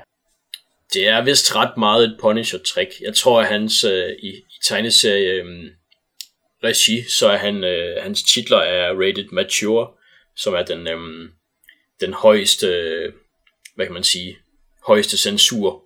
Øh, det vil sige, der kan de tillade sig mest.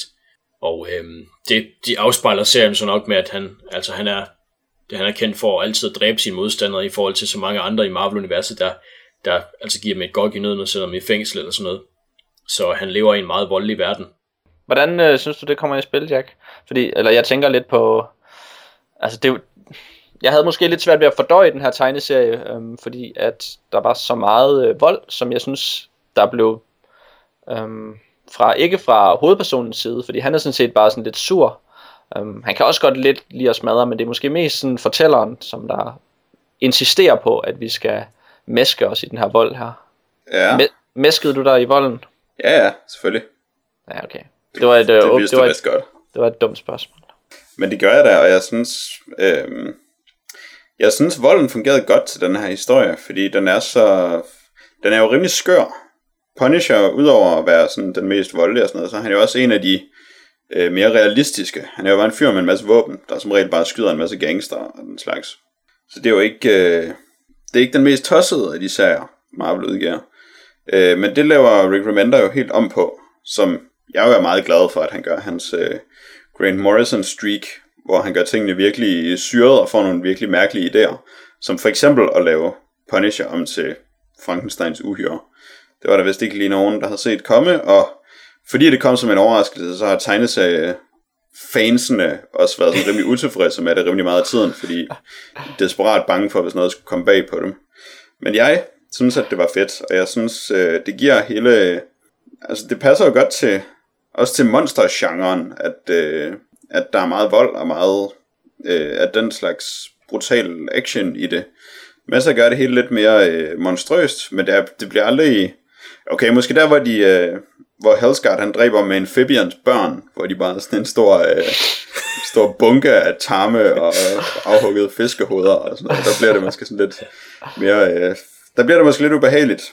Mm. Men overall, så er det jo øh, sådan noget god familie splatter og vold, hvor øh, folk bliver hugget i stumper og stykker, men det er så lidt med et smil på læben og en øh, rap replik og sådan noget. Ja, du tænker på uh, Punisher sådan, hey drenge, nu dræber jeg lige, når han kommer flyvende, og så dræber han den lige helt vildt. jeg tror faktisk, at han lige præcis siger noget i den stil. Ja, det, det, præcis det, er vist ikke, ja, det, er det vist, er ikke helt skarpt, men ja. det er vist ikke meget galt i hvert fald. Nej. Øh, men, Det kan jeg men, godt finde på. Ja, men jeg, jeg synes også, at jeg havde en, en idé om, at, at det er med et, meget af det med, er sådan meget tongue-in-cheek, og i og med, at, at det er nogle skøre monster og så videre, der, der bliver dræbt, så, så tog jeg det heller ikke så tungt. Hvis man skulle lave så voldelig en historie, hvor det så kun var en gangsterhistorie, øh, og, og, og altså, ja, at se mennesker blive dræbt på den der måde, så, så tror jeg ikke, at øh, det tror jeg ikke, man havde fået lov til måske. Ej, det er der selvfølgelig noget om. Ja, Men det er også noget opfindsom vold meget af tiden. Det gør jo også, at det er ret sjovt at se det. Ja, men også, jeg synes faktisk, et, øh, et, et ret godt twist, det der, hvor uh, med Amphibian, ham der ligner øh, Swamp Thing rimelig meget, ikke? Um, han, øh, han er blevet skudt i fjeset. Og Ah, skudt. han ligner The Creature from the Black Lagoon. Han ligner ja, ikke Swamp Thing. det er rigtigt, ja. Man Thing ligner Swamp Thing. Godt. Ja. Så, så, øh, så siger vi det. Um, og så, så, så har han fået skudt den ene halvdel af sit øh, hoved af, eller sit ansigt af. Um, og det ene øje mangler, og det er sådan, kraniet er sådan rimelig kollapset i den mm. side. Um, og, og man tænker, det var da en utrolig frygtelig skæbne, der skulle lide det her amfibievæsen, menneske, monster. Um, men så viser det sig så, at han i sådan et øh, plot twist pludselig øhm, får sit comeback og, og redder vores hovedperson, fordi at han selvfølgelig har en hjerne i ryggen og ikke op i hovedet. Ja. Og så kan man sige, jamen, så kan vi jo faktisk ikke engang forholde os til de skader, folk pådrager sig. Fordi vi ved ikke, hvad for en, en anatomi de har. Så det hele bliver sådan lidt relativt. Ja, Og det kunne jeg godt lide. Det synes jeg var sjovt. ja. Altså, der er jo også masser af mennesker, der bliver dræbt. Det er jo mest den der øh, ja, ja, ja. monsterjægerklub, de slår i stykker. Og det der med at få rykket armen med sit gevær af, og så få stukket geværet ned i munden, og smidt en håndgranat ned igennem geværet ned i munden. Det kan man nok godt gætte, hvad der ville ske ved. Uh, ja, men, men, uh, men de er onde. Men det er de. Jamen, jeg siger bare, at den prøver. Den rækker en arm Ja. ud til dem, som, som synes, at volden er lidt for hård, og så får de en lille pude, Ja, det er de kan rigtigt. tage, de kan tage op, for, op for hovedet. Og Ja. Men der er ikke noget... kvæle sig selv, men bare dække øjnene. ja. Men det er, det, er, altså, det er sådan en stil af ult, ultravold, som jeg også nogle gange fik lidt uh, Robocop-konnotationer til, faktisk. Måske især, hvor, øh, hvor, hvor Frank Castle, altså Punisher, han vågner, efter han er blevet sat sammen igen. Så ser man det sådan i øhm, sådan første person. Øh, ligesom ligesom øh, hvis I kan huske Robocop, hvor han ligesom vågner, før han er helt færdig. Så ser man også hans, hans øhm, ja, udsyn i første person, person. Og så Franks første, øhm, hvad hedder det, første indskydelse, det er selvfølgelig bare at tage, tage kvælertag på den nærmeste, og ved at kvæle ham og sådan noget. Så det er sådan nogle, ja, lidt Robocop-konnotationer. Ja, det, er, det synes jeg også. Og jeg tror, det er med vilje. Remender plejer ikke at være så bange for at referere til ting. Noget, jeg synes også, der var sjovt, øh, det var den måde, hvordan øh, Frank Castle, han tit taler på. Fordi han taler virkelig som sådan en forældet slang, han bruger. Fordi han er, han er tydeligvis slet ikke med på noderne, for han har jo ikke noget socialt liv overhovedet. Så han, han kalder stadig folk for geeks, ikke som i, at de er nørder, men som den der betydning, hvor de er sådan nogle, altså, øhm, fjolser eller tober eller sådan noget. Øhm, og det, altså, det er jo, altså, det ved jeg ikke, det, jeg tror ikke engang, man gjorde i 70'erne, altså. Øh, så han, han- altså, han er slet ikke, ja, han, han kan slet ikke forholde sig til mennesker, som man også ser, hvor han, han har sådan en, øh, en ung hacker øh, ven, eller allieret, der hedder Henry, der sådan har passet og plejet ham tilbage til, mens han har sådan svævet mellem liv og død og den slags, og han, når han så vågner, så er Punisher bare kun interesseret i at altså, lave, noget, lave noget mere arbejde, altså han skal ud og, og bosse nogle gangster eller forbrydere. Eller er. arbejde, men han dræbe nogen. Ja, lige præcis. Ja. Og så øh, brokker ham her unge Henry så over, at jamen altså, det, er det det eneste, du har at sige til mig, efter jeg har altså ligesom passet og plejet dig, mens du, mens du var på, øh, på kanten af døden og sådan noget. Og så får han lige sådan en kort sætning med, at godt arbejde, og lad os så finde mig noget arbejde.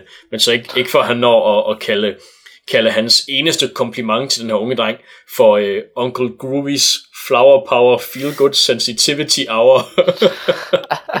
Hvilket jeg synes, det siger ret meget om hans altså fuldstændig uddaterede slang øh, med ja, Flower Power og Uncle Groovy og sådan noget. Altså, så jeg synes, at, at det har...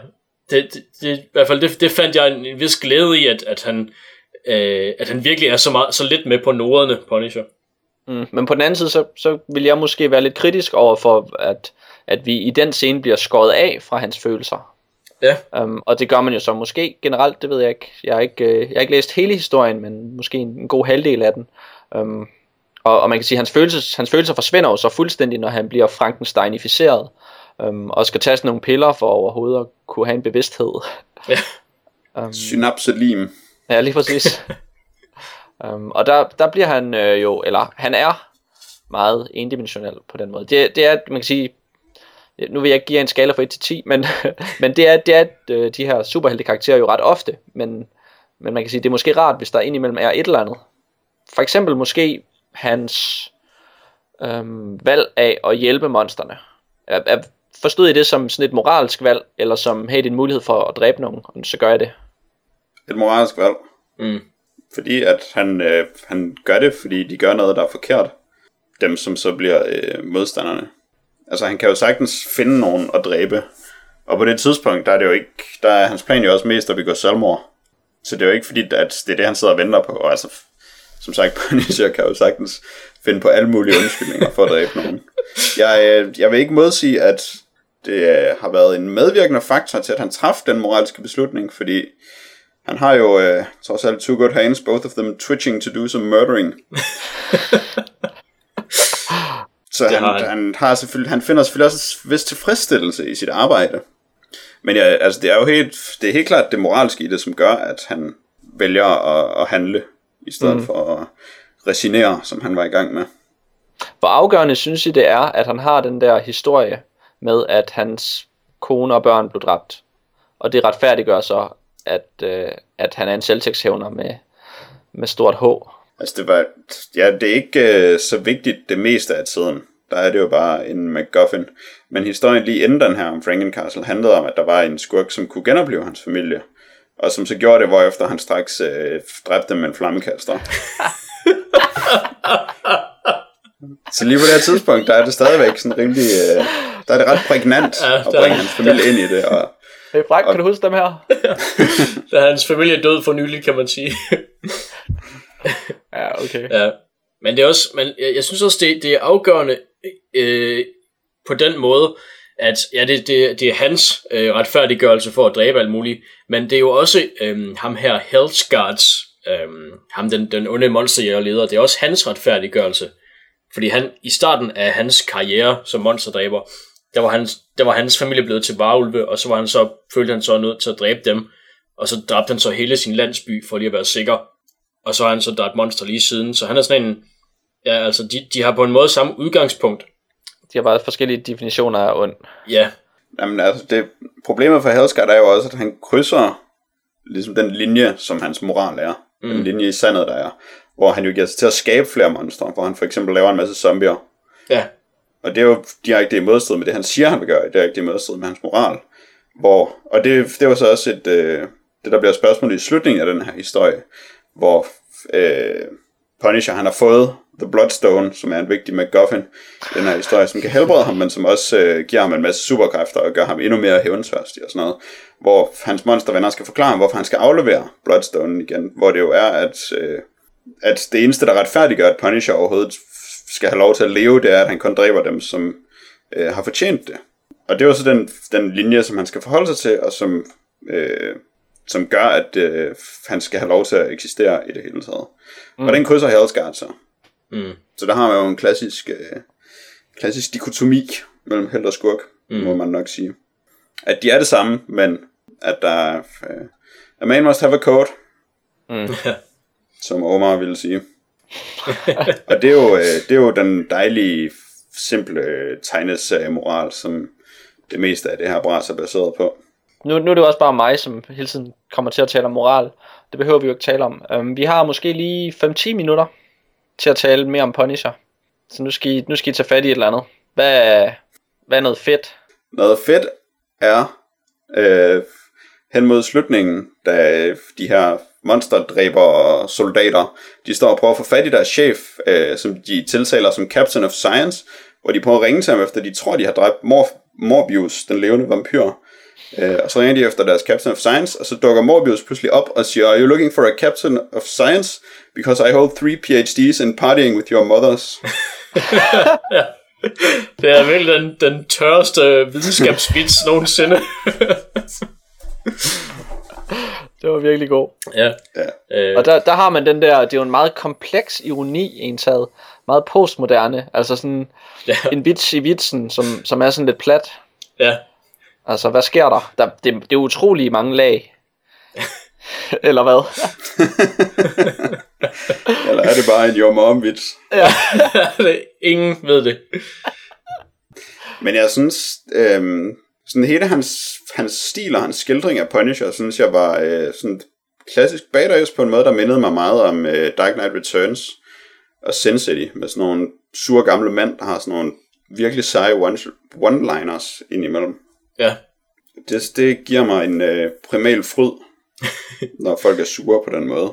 Jamen det, det, jeg fik også øh, lidt sådan Dark, Right, Dark Knight Returns øh, vibes fra noget af historien. Det er blandt andet, hvor han, hvor han øh, rider ind til øh, monsterhjernets slot på sådan en drage, for hvor det så han begynder at Den skyde sidste på. af sin art. Ja, den sidste af sin art, øhm, hvor han så ligesom tænker, hvor den så selvfølgelig altså bliver skudt ned, fordi det gør den jo, at, øhm, at på vejen ned, så fik den, den gamle tøs alligevel øh, taget en øh, respektabel body count med sig, eller sådan noget, og det, det er det bedste, man kan, ligesom kan håbe på i, i Punishers øh, verden, ikke? Det synes jeg, der er sådan, er sådan meget charmerende ensporet Punisher-agtigt. Hvad ville pangdangen i, uh, i Dark Knight være til det? Hvis du sagde, at det mindede dig om Dark Knight. Øh, Dark Knight Returns, Frank Millers tegneserie. ja, netop. Ikke noget med filmene. Nej. Nej. Nej. Øh, det, det, vil, det vil være, hvor øh, for eksempel, hvor han trøster den, den Robin, den unge kvinde, øh, eller pige Robin, der er i den, og så kalder hende for good soldier, mens han prøver at trøste hende. At der er han også altså, ensporet på sådan en måde, hvor han, altså, mm. det er ligesom den ømhed, han kan finde ud af at vise. Ja, i sådan lidt en noirs, noir-agtig stemning. Ret meget af. Som uh, Punish, Punisher har også meget den samme i, uh, i den her historie, hvor hans motivation for til at dræbe folk, det er, at der er den her lille, det er vel mole babyer, Ja, sådan nogle små uh, muldvarpe fyre, hvor der er en, der har givet ham en chokoladebar, så de er blevet venner på den, den virkelig, den totalt banale, barnlige måde, og så dræber de der andre uh, monsterhjerne kommer og dræber den lille baby der, og den dør så i armene på ham, hvor øh, han kan ikke tale den sprog, men øjnene siger det hele. He dies terrified. Og så det næste, han siger, er, he's not gonna be the only one. Fordi, og hvilket så betyder, at nu han dræbe alle de andre, at de kommer også til at være bange. Altså, det er jo det er sådan en måde at vise omsorg på, men virkelig øh, så knudemandsaktig en omsorg, og ja. sorg i det hele taget, som man, kan, som man nærmest kan præstere. Og det er, meget, øh, det er meget rendyrket, og det gør det på en eller anden måde ædelt, at det er så rent. Ej, det er også en god scene med det der tv, der står på en mælkekasse nede i en eller anden monsterverden. Og så sidder han og ser monster-tv og får en chokoladebar af sådan en lille muldvarpe fjols. det var sjovt. Jeg fik faktisk øh, det der, det der Ewoken, der får chokoladebaren af, af Princess Leia, ikke? Scenen. Åh, oh, jo, det, jo, det er måske den vej rundt. Det var i hvert fald den scene, jeg tænkte på. Der er sikkert mange Nå, andre, ja. der har fået chokoladebaren. Men ja, ja det, det havde jeg ikke engang tænkt over, men nu du siger det, så, så giver det ret god mening. Chokoladebar tema coming up. Ja, det tror jeg nok. Nå, øh, vi skal ikke øh, tale om chokoladebar, øh, eller øh, slotte eller monster længere. Har vi brug for at udrede monsterslot temaet? Det er vel lige til, det ikke? Altså, det virker åbenlyst. Jo. Super. Så skal vi tale om øh, det sidste, sidste episode i vores øh, vittighedstegnekonkurrence. Fordi endnu en gang, Dan, så har du tegnet en tegning, Ja. og vitsen er udeblevet. Og derfor så har vi bedt jer lyttere skrive ind med bud på, hvad er vitsen. Um, og det har vi fået hele 21 forskellige bud på. Måske ikke helt 21, der var også lidt, lidt sniksnak på tråden ensad. Men okay, tæt på 20. Så det er jo øh, lige så godt, som det plejer at være, og det er vi selvfølgelig jublende glade for. Ja. Det er super lækkert med al den der aktivitet, og, og, øh, og høre jeres øh, rimelig gode bud på, hvad fanden der foregår på dans papir. For det du har tegnet, Dan, det er nu faktisk øh, en af de mere simple tegninger. Ik- ikke det store udstyrstykke. Der står en ridder, der har måske fået en lussing af en, øh, af en prinsesse, som der så øh, har sådan en, du taler til hånden, fjols-agtig attitude.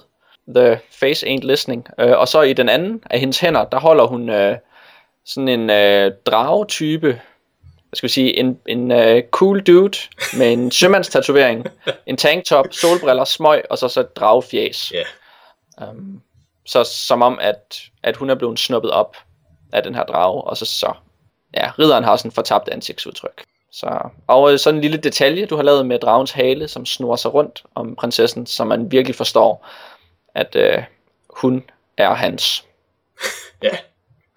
Og så har vi så bedt om at få nogle bud på, hvad er vittigheden her?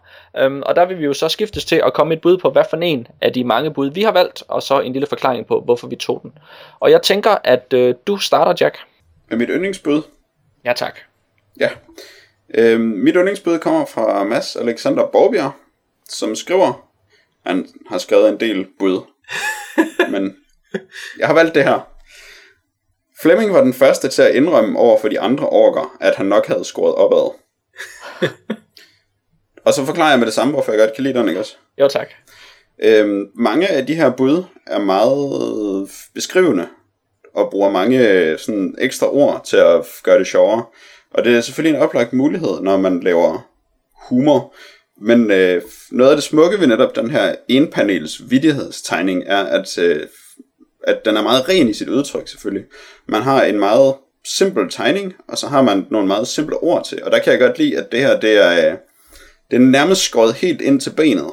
Øh, derudover er det kort, hvilket også er rigtig godt til at lave det her, øh, det her punch, som de bør have, de her vidighedstegninger. Hvor det ikke, øh, det kræver ikke de store øh, forudsætninger, og øh, det kræver ikke ret meget sådan indpakning, hvis man gør det rigtigt, ordentligt og rent, kort og præcist.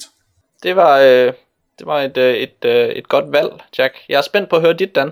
Mit valg, det er faktisk også en af Mads Alexander Borbjergs.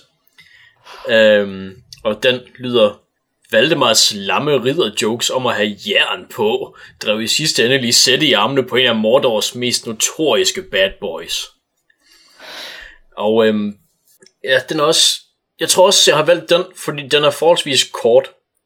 Og øhm, så synes jeg, at, at navnet Valdemar og Lisette, det, ja, det er bare et eller andet med navne der, som... Du er helt vild med navnet, Dan. Ja, som, som, som bare er sjovt. Altså, jeg elsker, når, når folk de navngiver øh, de der folk på tegningen. Og, øh, og så tænkte jeg også, at på den her tegning, så, så havde jeg, hvis jeg selv havde set den, og ikke, ikke havde tegnet den, hvis jeg bare havde set den, så ville jeg også have tænkt, Nå, men hvorfor har hun ligesom valgt den ene frem for, frem for ridderen? Og så synes jeg, det er en utrolig god forklaring, at han simpelthen er en kæmpe idiot, der hele tiden kommer med sådan nogle perfide vitser om at have jern på, fordi han har rustning. Og, øh, og øh, så er det jo klart, at man vælger en, en af, af Mordors bad boys i stedet for. Så du vil ikke falde for en riddervits, hvis du var en prinsesse, med andre ord. Det vil jeg i hvert fald ikke. Tror jeg. Så ved vi alle sammen det. um, jeg har valgt øh, en af Kasper Sangil, eller den ene af Kasper Sangil, der hedder Endnu en gang tog det ridder Philip så lang tid at finde den unge skønne jomfru i nød, at hun nåede at udvikle Stockholm-syndrom. Um, som jo er, det synes jeg er skide sjovt. Ja, Fordi Stockholm-syndrom er skide sjovt. En god vits. det er det. det er måske, det er lige for, jeg har det som om, man næsten bare kunne have skrevet Stockholm-syndrom. Og så, og så havde den faktisk været helt perfekt for mig. Det tror jeg faktisk også. Ja, ja. Men altså det her, det, kan jeg, det synes jeg er skarpt set af, af Kasper, at, øh, Ja. fordi at det er jo den bagvedliggende historie, det er jo den klassiske historie, at dragen har fanget prinsessen og, og skal reddes. Og hun virker også som om, at hun ikke er helt skarp i øjeblikket på din tegning, Dan. ja, det er også rigtigt. Men øh, nu skal vi til den svære dom, og øh, i, øh, i og med, det sidste omgang, så har jeg valgt at tilegne mig selv vetoretten, og, men øh, fordi at øh, Mads Alexander Borbjerg har fået hele to forskellige stemmer, det er måske lidt, øh, lidt en fordel, når man har så mange bud, men på den anden side, han har godt nok også ydet i den her konkurrence, så øh, skal vi ikke sige, at øh, Mads Alexander Borbjerg, han har vundet ugens kop, eller ugernes kop, eller hvad vi siger. The Cup. Denne kop, Ja, koppen, koppen. og det er et krus. Den moderne kop. Ja, tak Dan. øhm, det var den sidste konkurrence øhm, af denne art, hvor Dan tegner tegninger. Vi finder på noget nyt, øhm, som nok vil blive præsenteret næste gang, og det bliver et eller andet, et eller andet mærkeligt. Fordi vi har lige et par krus tilbage, og øh, hvem vil ikke gerne have sådan en? Ja. Jack, har vi noget post? Ja, det har vi. Det her er et e-brev fra Thomas Sørensen med overskriften anden mail. Kære DDKK podcast. Denne mail kan erstatte den mail, jeg tidligere har sendt. Jeg formoder ikke, at det er nødvendigt at læse min første mail op for at retfærdiggøre dette, men det vil jeg lade jer afgøre. Måske var den første mail bedre. I så fald kan I se bort fra denne. Denne mail består i modsætning til den første af to simple forespørgseler. Kan vi på sigt forvente et dedikeret hæfte med alle tegneserierne og de foretrukne tekster, eller eventuelt med alle de tre valgte vinderkandidater? 2. Har I overvejet at bruge flere faktorer i jeres for, i forvejen glimrende program? Med venlig hilsen, Thomas Sørensen. Altså, det er jo dig, der står for fakterne, Dan. Flere fakter. Da du havde hænderne op i luften Ja, og alt muligt. det er rigtigt. Men jeg, har, jeg tror nogle gange, jeg har peget lidt i aften faktisk, hvis det kan hjælpe. Det er godt. Ja. Vi skulle have et lille audio cue, hver gang du pegede. Ja, sådan en hest til brinsker eller et eller andet. Ja. Eller du skal bare komme til at slå til mikrofonen. Ja, det kunne jeg selvfølgelig også gøre. det skal jeg overveje lige at gøre øh, til næste gang. Lige give den en, et los, når Vi kan sige til Thomas, at vi jo altid idéudvikler i den retning. Med nye, gode gestusser. Ja, helt bestemt. Mm. Og med hensyn til tegneserierne, så kommer de nok på øh, vores egen hjemmeside på et eller andet tidspunkt. Ja. Med teksten. Det må vi hellere. Ja. Og med hensyn til første og anden mail, så er det jo meget sjovt, at den første mail faktisk kom med i et foregående program, som vi optog, inden vi fik den anden mail. Så derfor har vi slet ikke taget stilling til noget som helst, som så vanligt. Job well done. Uh, ja. Der er imidlertid et brev mere fra Thomas Sørensen, med overskriften PS, hvor i han skriver, Anders, har du fundet ud af, om du har set We Need to Talk About Kevin? Jeg kom til at tænke på, om det eventuelt var Beautiful Boy, du havde set. Jeg har, jeg har ikke set uh, We Need to Talk About Kevin endnu. Nu skal jeg lige... Jeg tjekker lige. jeg har det som, jeg faktisk lige så den her forleden, men det har jeg jo altid. ja. Har du det altid med alle film? Nej, jeg har stadig ikke set den. Ej, helt Hvad ærligt. sker der? Okay, nu ser jeg den. Lige nu. Jeg ser den nu. Har du set Beautiful Boy? Nej, jeg har ikke set alle de der børnefilm. Eller, det har jeg måske. Men jeg har ikke set dem. Så er det afgjort. ja. Ej, ja. Alright. Det næste brev er faktisk ikke et brev, men et tweet fra Søren Stål Balslev, hvor han siger til os, Dudes, I bliver altså nødt til at sende vitale opdateringer ud først på dagen. Just for the record. I er så hemmelige. Ah, er det fordi vores podcast udkommer omkring kl. 22 om onsdagen? Det kunne, jeg, jeg kunne forestille mig, at det var det, han refererede ja. til. Vi skal have en social media expert. Ja, En eller anden super Twitter ja. til at tage sig af sådan noget. Og eventuelt sende vigtige opdateringer ud tidligere. Ja, men, Ja, men Jeg de ved ikke, her, altså, som regel så er den jo ikke oppe i så god tid, men man kan godt vente med at sige til til dagen efter, og så bare publicere den på vores hjemmeside om aftenen. Det kunne man sagtens. det er selvfølgelig rigtigt. Folk ved jo, hvor de skal kigge Ja, på ddkkpodcast.dk. Og så øh, kan den jo bare udkomme på Facebook torsdag morgen. Og så hvis øh, en eller anden skal vaske sin trappe, så, så, er den, så, så er det nok ikke om aftenen alligevel. hvis man skal bruge det til at Ja. vaske trappe til. man må gå ud fra, at, at man masker trapper om dagen, fordi om, om aftenen er der mørkt jo. Det kunne være, at vi kunne tidsindstille det, så den sådan var klar fra morgenen af, hvis folk nu skulle ud og cykle, eller køre i bus eller tog torsdag, og ligesom havde en rutine med det. Fordi der har man jo udvalgte podcast til hver dag, når man transporterer sig selv meget. Jeg Det må aner vi ikke, hvad du fabler om. Det får vi lige se på. Jeg tænker på sådan en uh, Storm P-maskine med sådan et, uh, en mursten, der falder ned på dit keyboard jack, og så poster vores uh, podcast omkring klokken 5 om morgenen om torsdag. Ja, Det synes jeg, vi skal kigge nærmere på. altså det virker oplagt. Nå, godt nok. Det, det har vi bestemt i tankerne. Jamen, det er godt med sådan nogle små tips og tricks. Ja, vi er jo internet-analfabeter, Totalt. så vi har brug for al den hjælp, vi kan få. Det har vi. Også om alt andet i øvrigt. Nå, nu skal vi have det næste brev fra Thomas Sørensen, som har overskriften Skam galore, og så et spørgsmålstegn i parentes bagefter. Han er rimelig skamfokuseret. Mm. Nu skriver han, kære podcaster, jeg er som relativt ny lytter begyndt at dykke ned i jeres bagkatalog, og det giver mig stor fornøjelse. Blandt andet ved at rose jeres gennemgange af Vi for Vendetta og Catwoman. Og så vil jeg også nævne, at jeg får en ikke-erotisk nydelse ud af jeres omtaler af tegneserier, selvom jeg på ingen måde er tegneserielæser selv. Det er næsten lige så imponerende, som at Michael Learns to Rock hitter i et land, der er diktaturfrit. Nå, nu til spørgsmålet. Jeg vil bare høre, om jeg har skammet jer siden sidste podcast. Bare, bare sådan generelt. Altså, jeg skammer mig lidt over, at jeg måske ikke kan huske, hvad vi helt præcis har sagt i sidste podcast.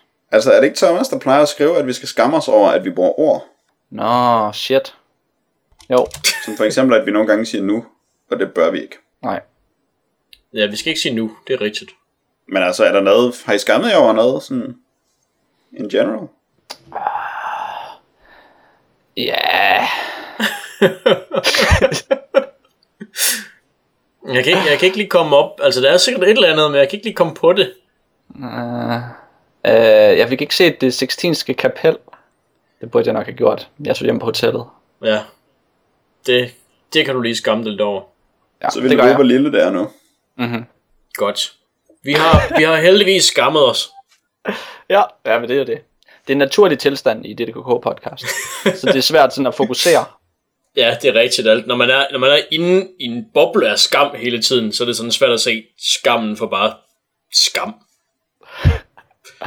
Og det er det alt det post, vi har Ja, for i dag? Øh, og tusind ka- tak til, til Søren og Thomas for, øh, for jeres bidrag til vores podcast, Ja. og fordi at, øh, ja, at nogen øh, ser på vores bagkatalog, så bliver man helt, helt bange for, hvad der kan dukke op der. Øhm, hvis nogen har lyst Men- til at skrive til os, du har noget, du vil sige, Jack. jeg vil egentlig bare gerne sige om det der med, at det er dejligt, at der er nogen, der kan lide, at vi taler om tegneserier. Fordi det er måske det, vi ser som vores største svaghed, når vi har øh, interne gennemgange af Mm-hmm. styrker og svagheder. Så det er fedt, at øh, der i hvert fald er nogen, der kan lide det. Og jeg kan lidt identificere mig med Thomas uh, Michael Learns to Rock oplevelse af tegneseriesnakken. fordi at jeg også på en eller anden måde føler mig som udenforstående. Fordi jeg ikke er helt sikker på, hvad jeg kan slippe afsted med at sige, når jeg taler med jer om tegneserier. Men det er alle folk, der er indvidet i tegneserier nok åbenlyst øh, klar over, når de hører mig tale. Og dem, der ikke er, de, de lytter nok bare til noget andet. Well put. Det, Tak. Så det, det løste sig selv. Ja. øhm, hvis nogen har lyst til at skrive ind, så skal de som altid skrive til ddkk. Nej, det skal de ikke. De skal skrive til postsnabelag.ddkkpodcast.dk. Jeg kan hverken sige det korrekt eller særlig hurtigt, men det er fordi, jeg ikke er lige så trænet som mange andre i e-mailadresser.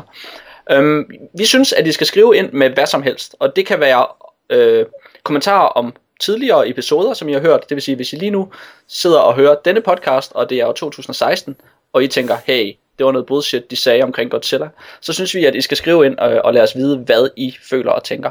Derudover så kan I selvfølgelig skrive kommentarer og ros og kritik og øh, noget om skam og hvad man har lyst til. Det meste faktisk. Um, det er i dag onsdag den 10. april, og det betyder så selvfølgelig, at vi er tilbage igen om 14 dage, onsdag den 24. april. Farvel og tak.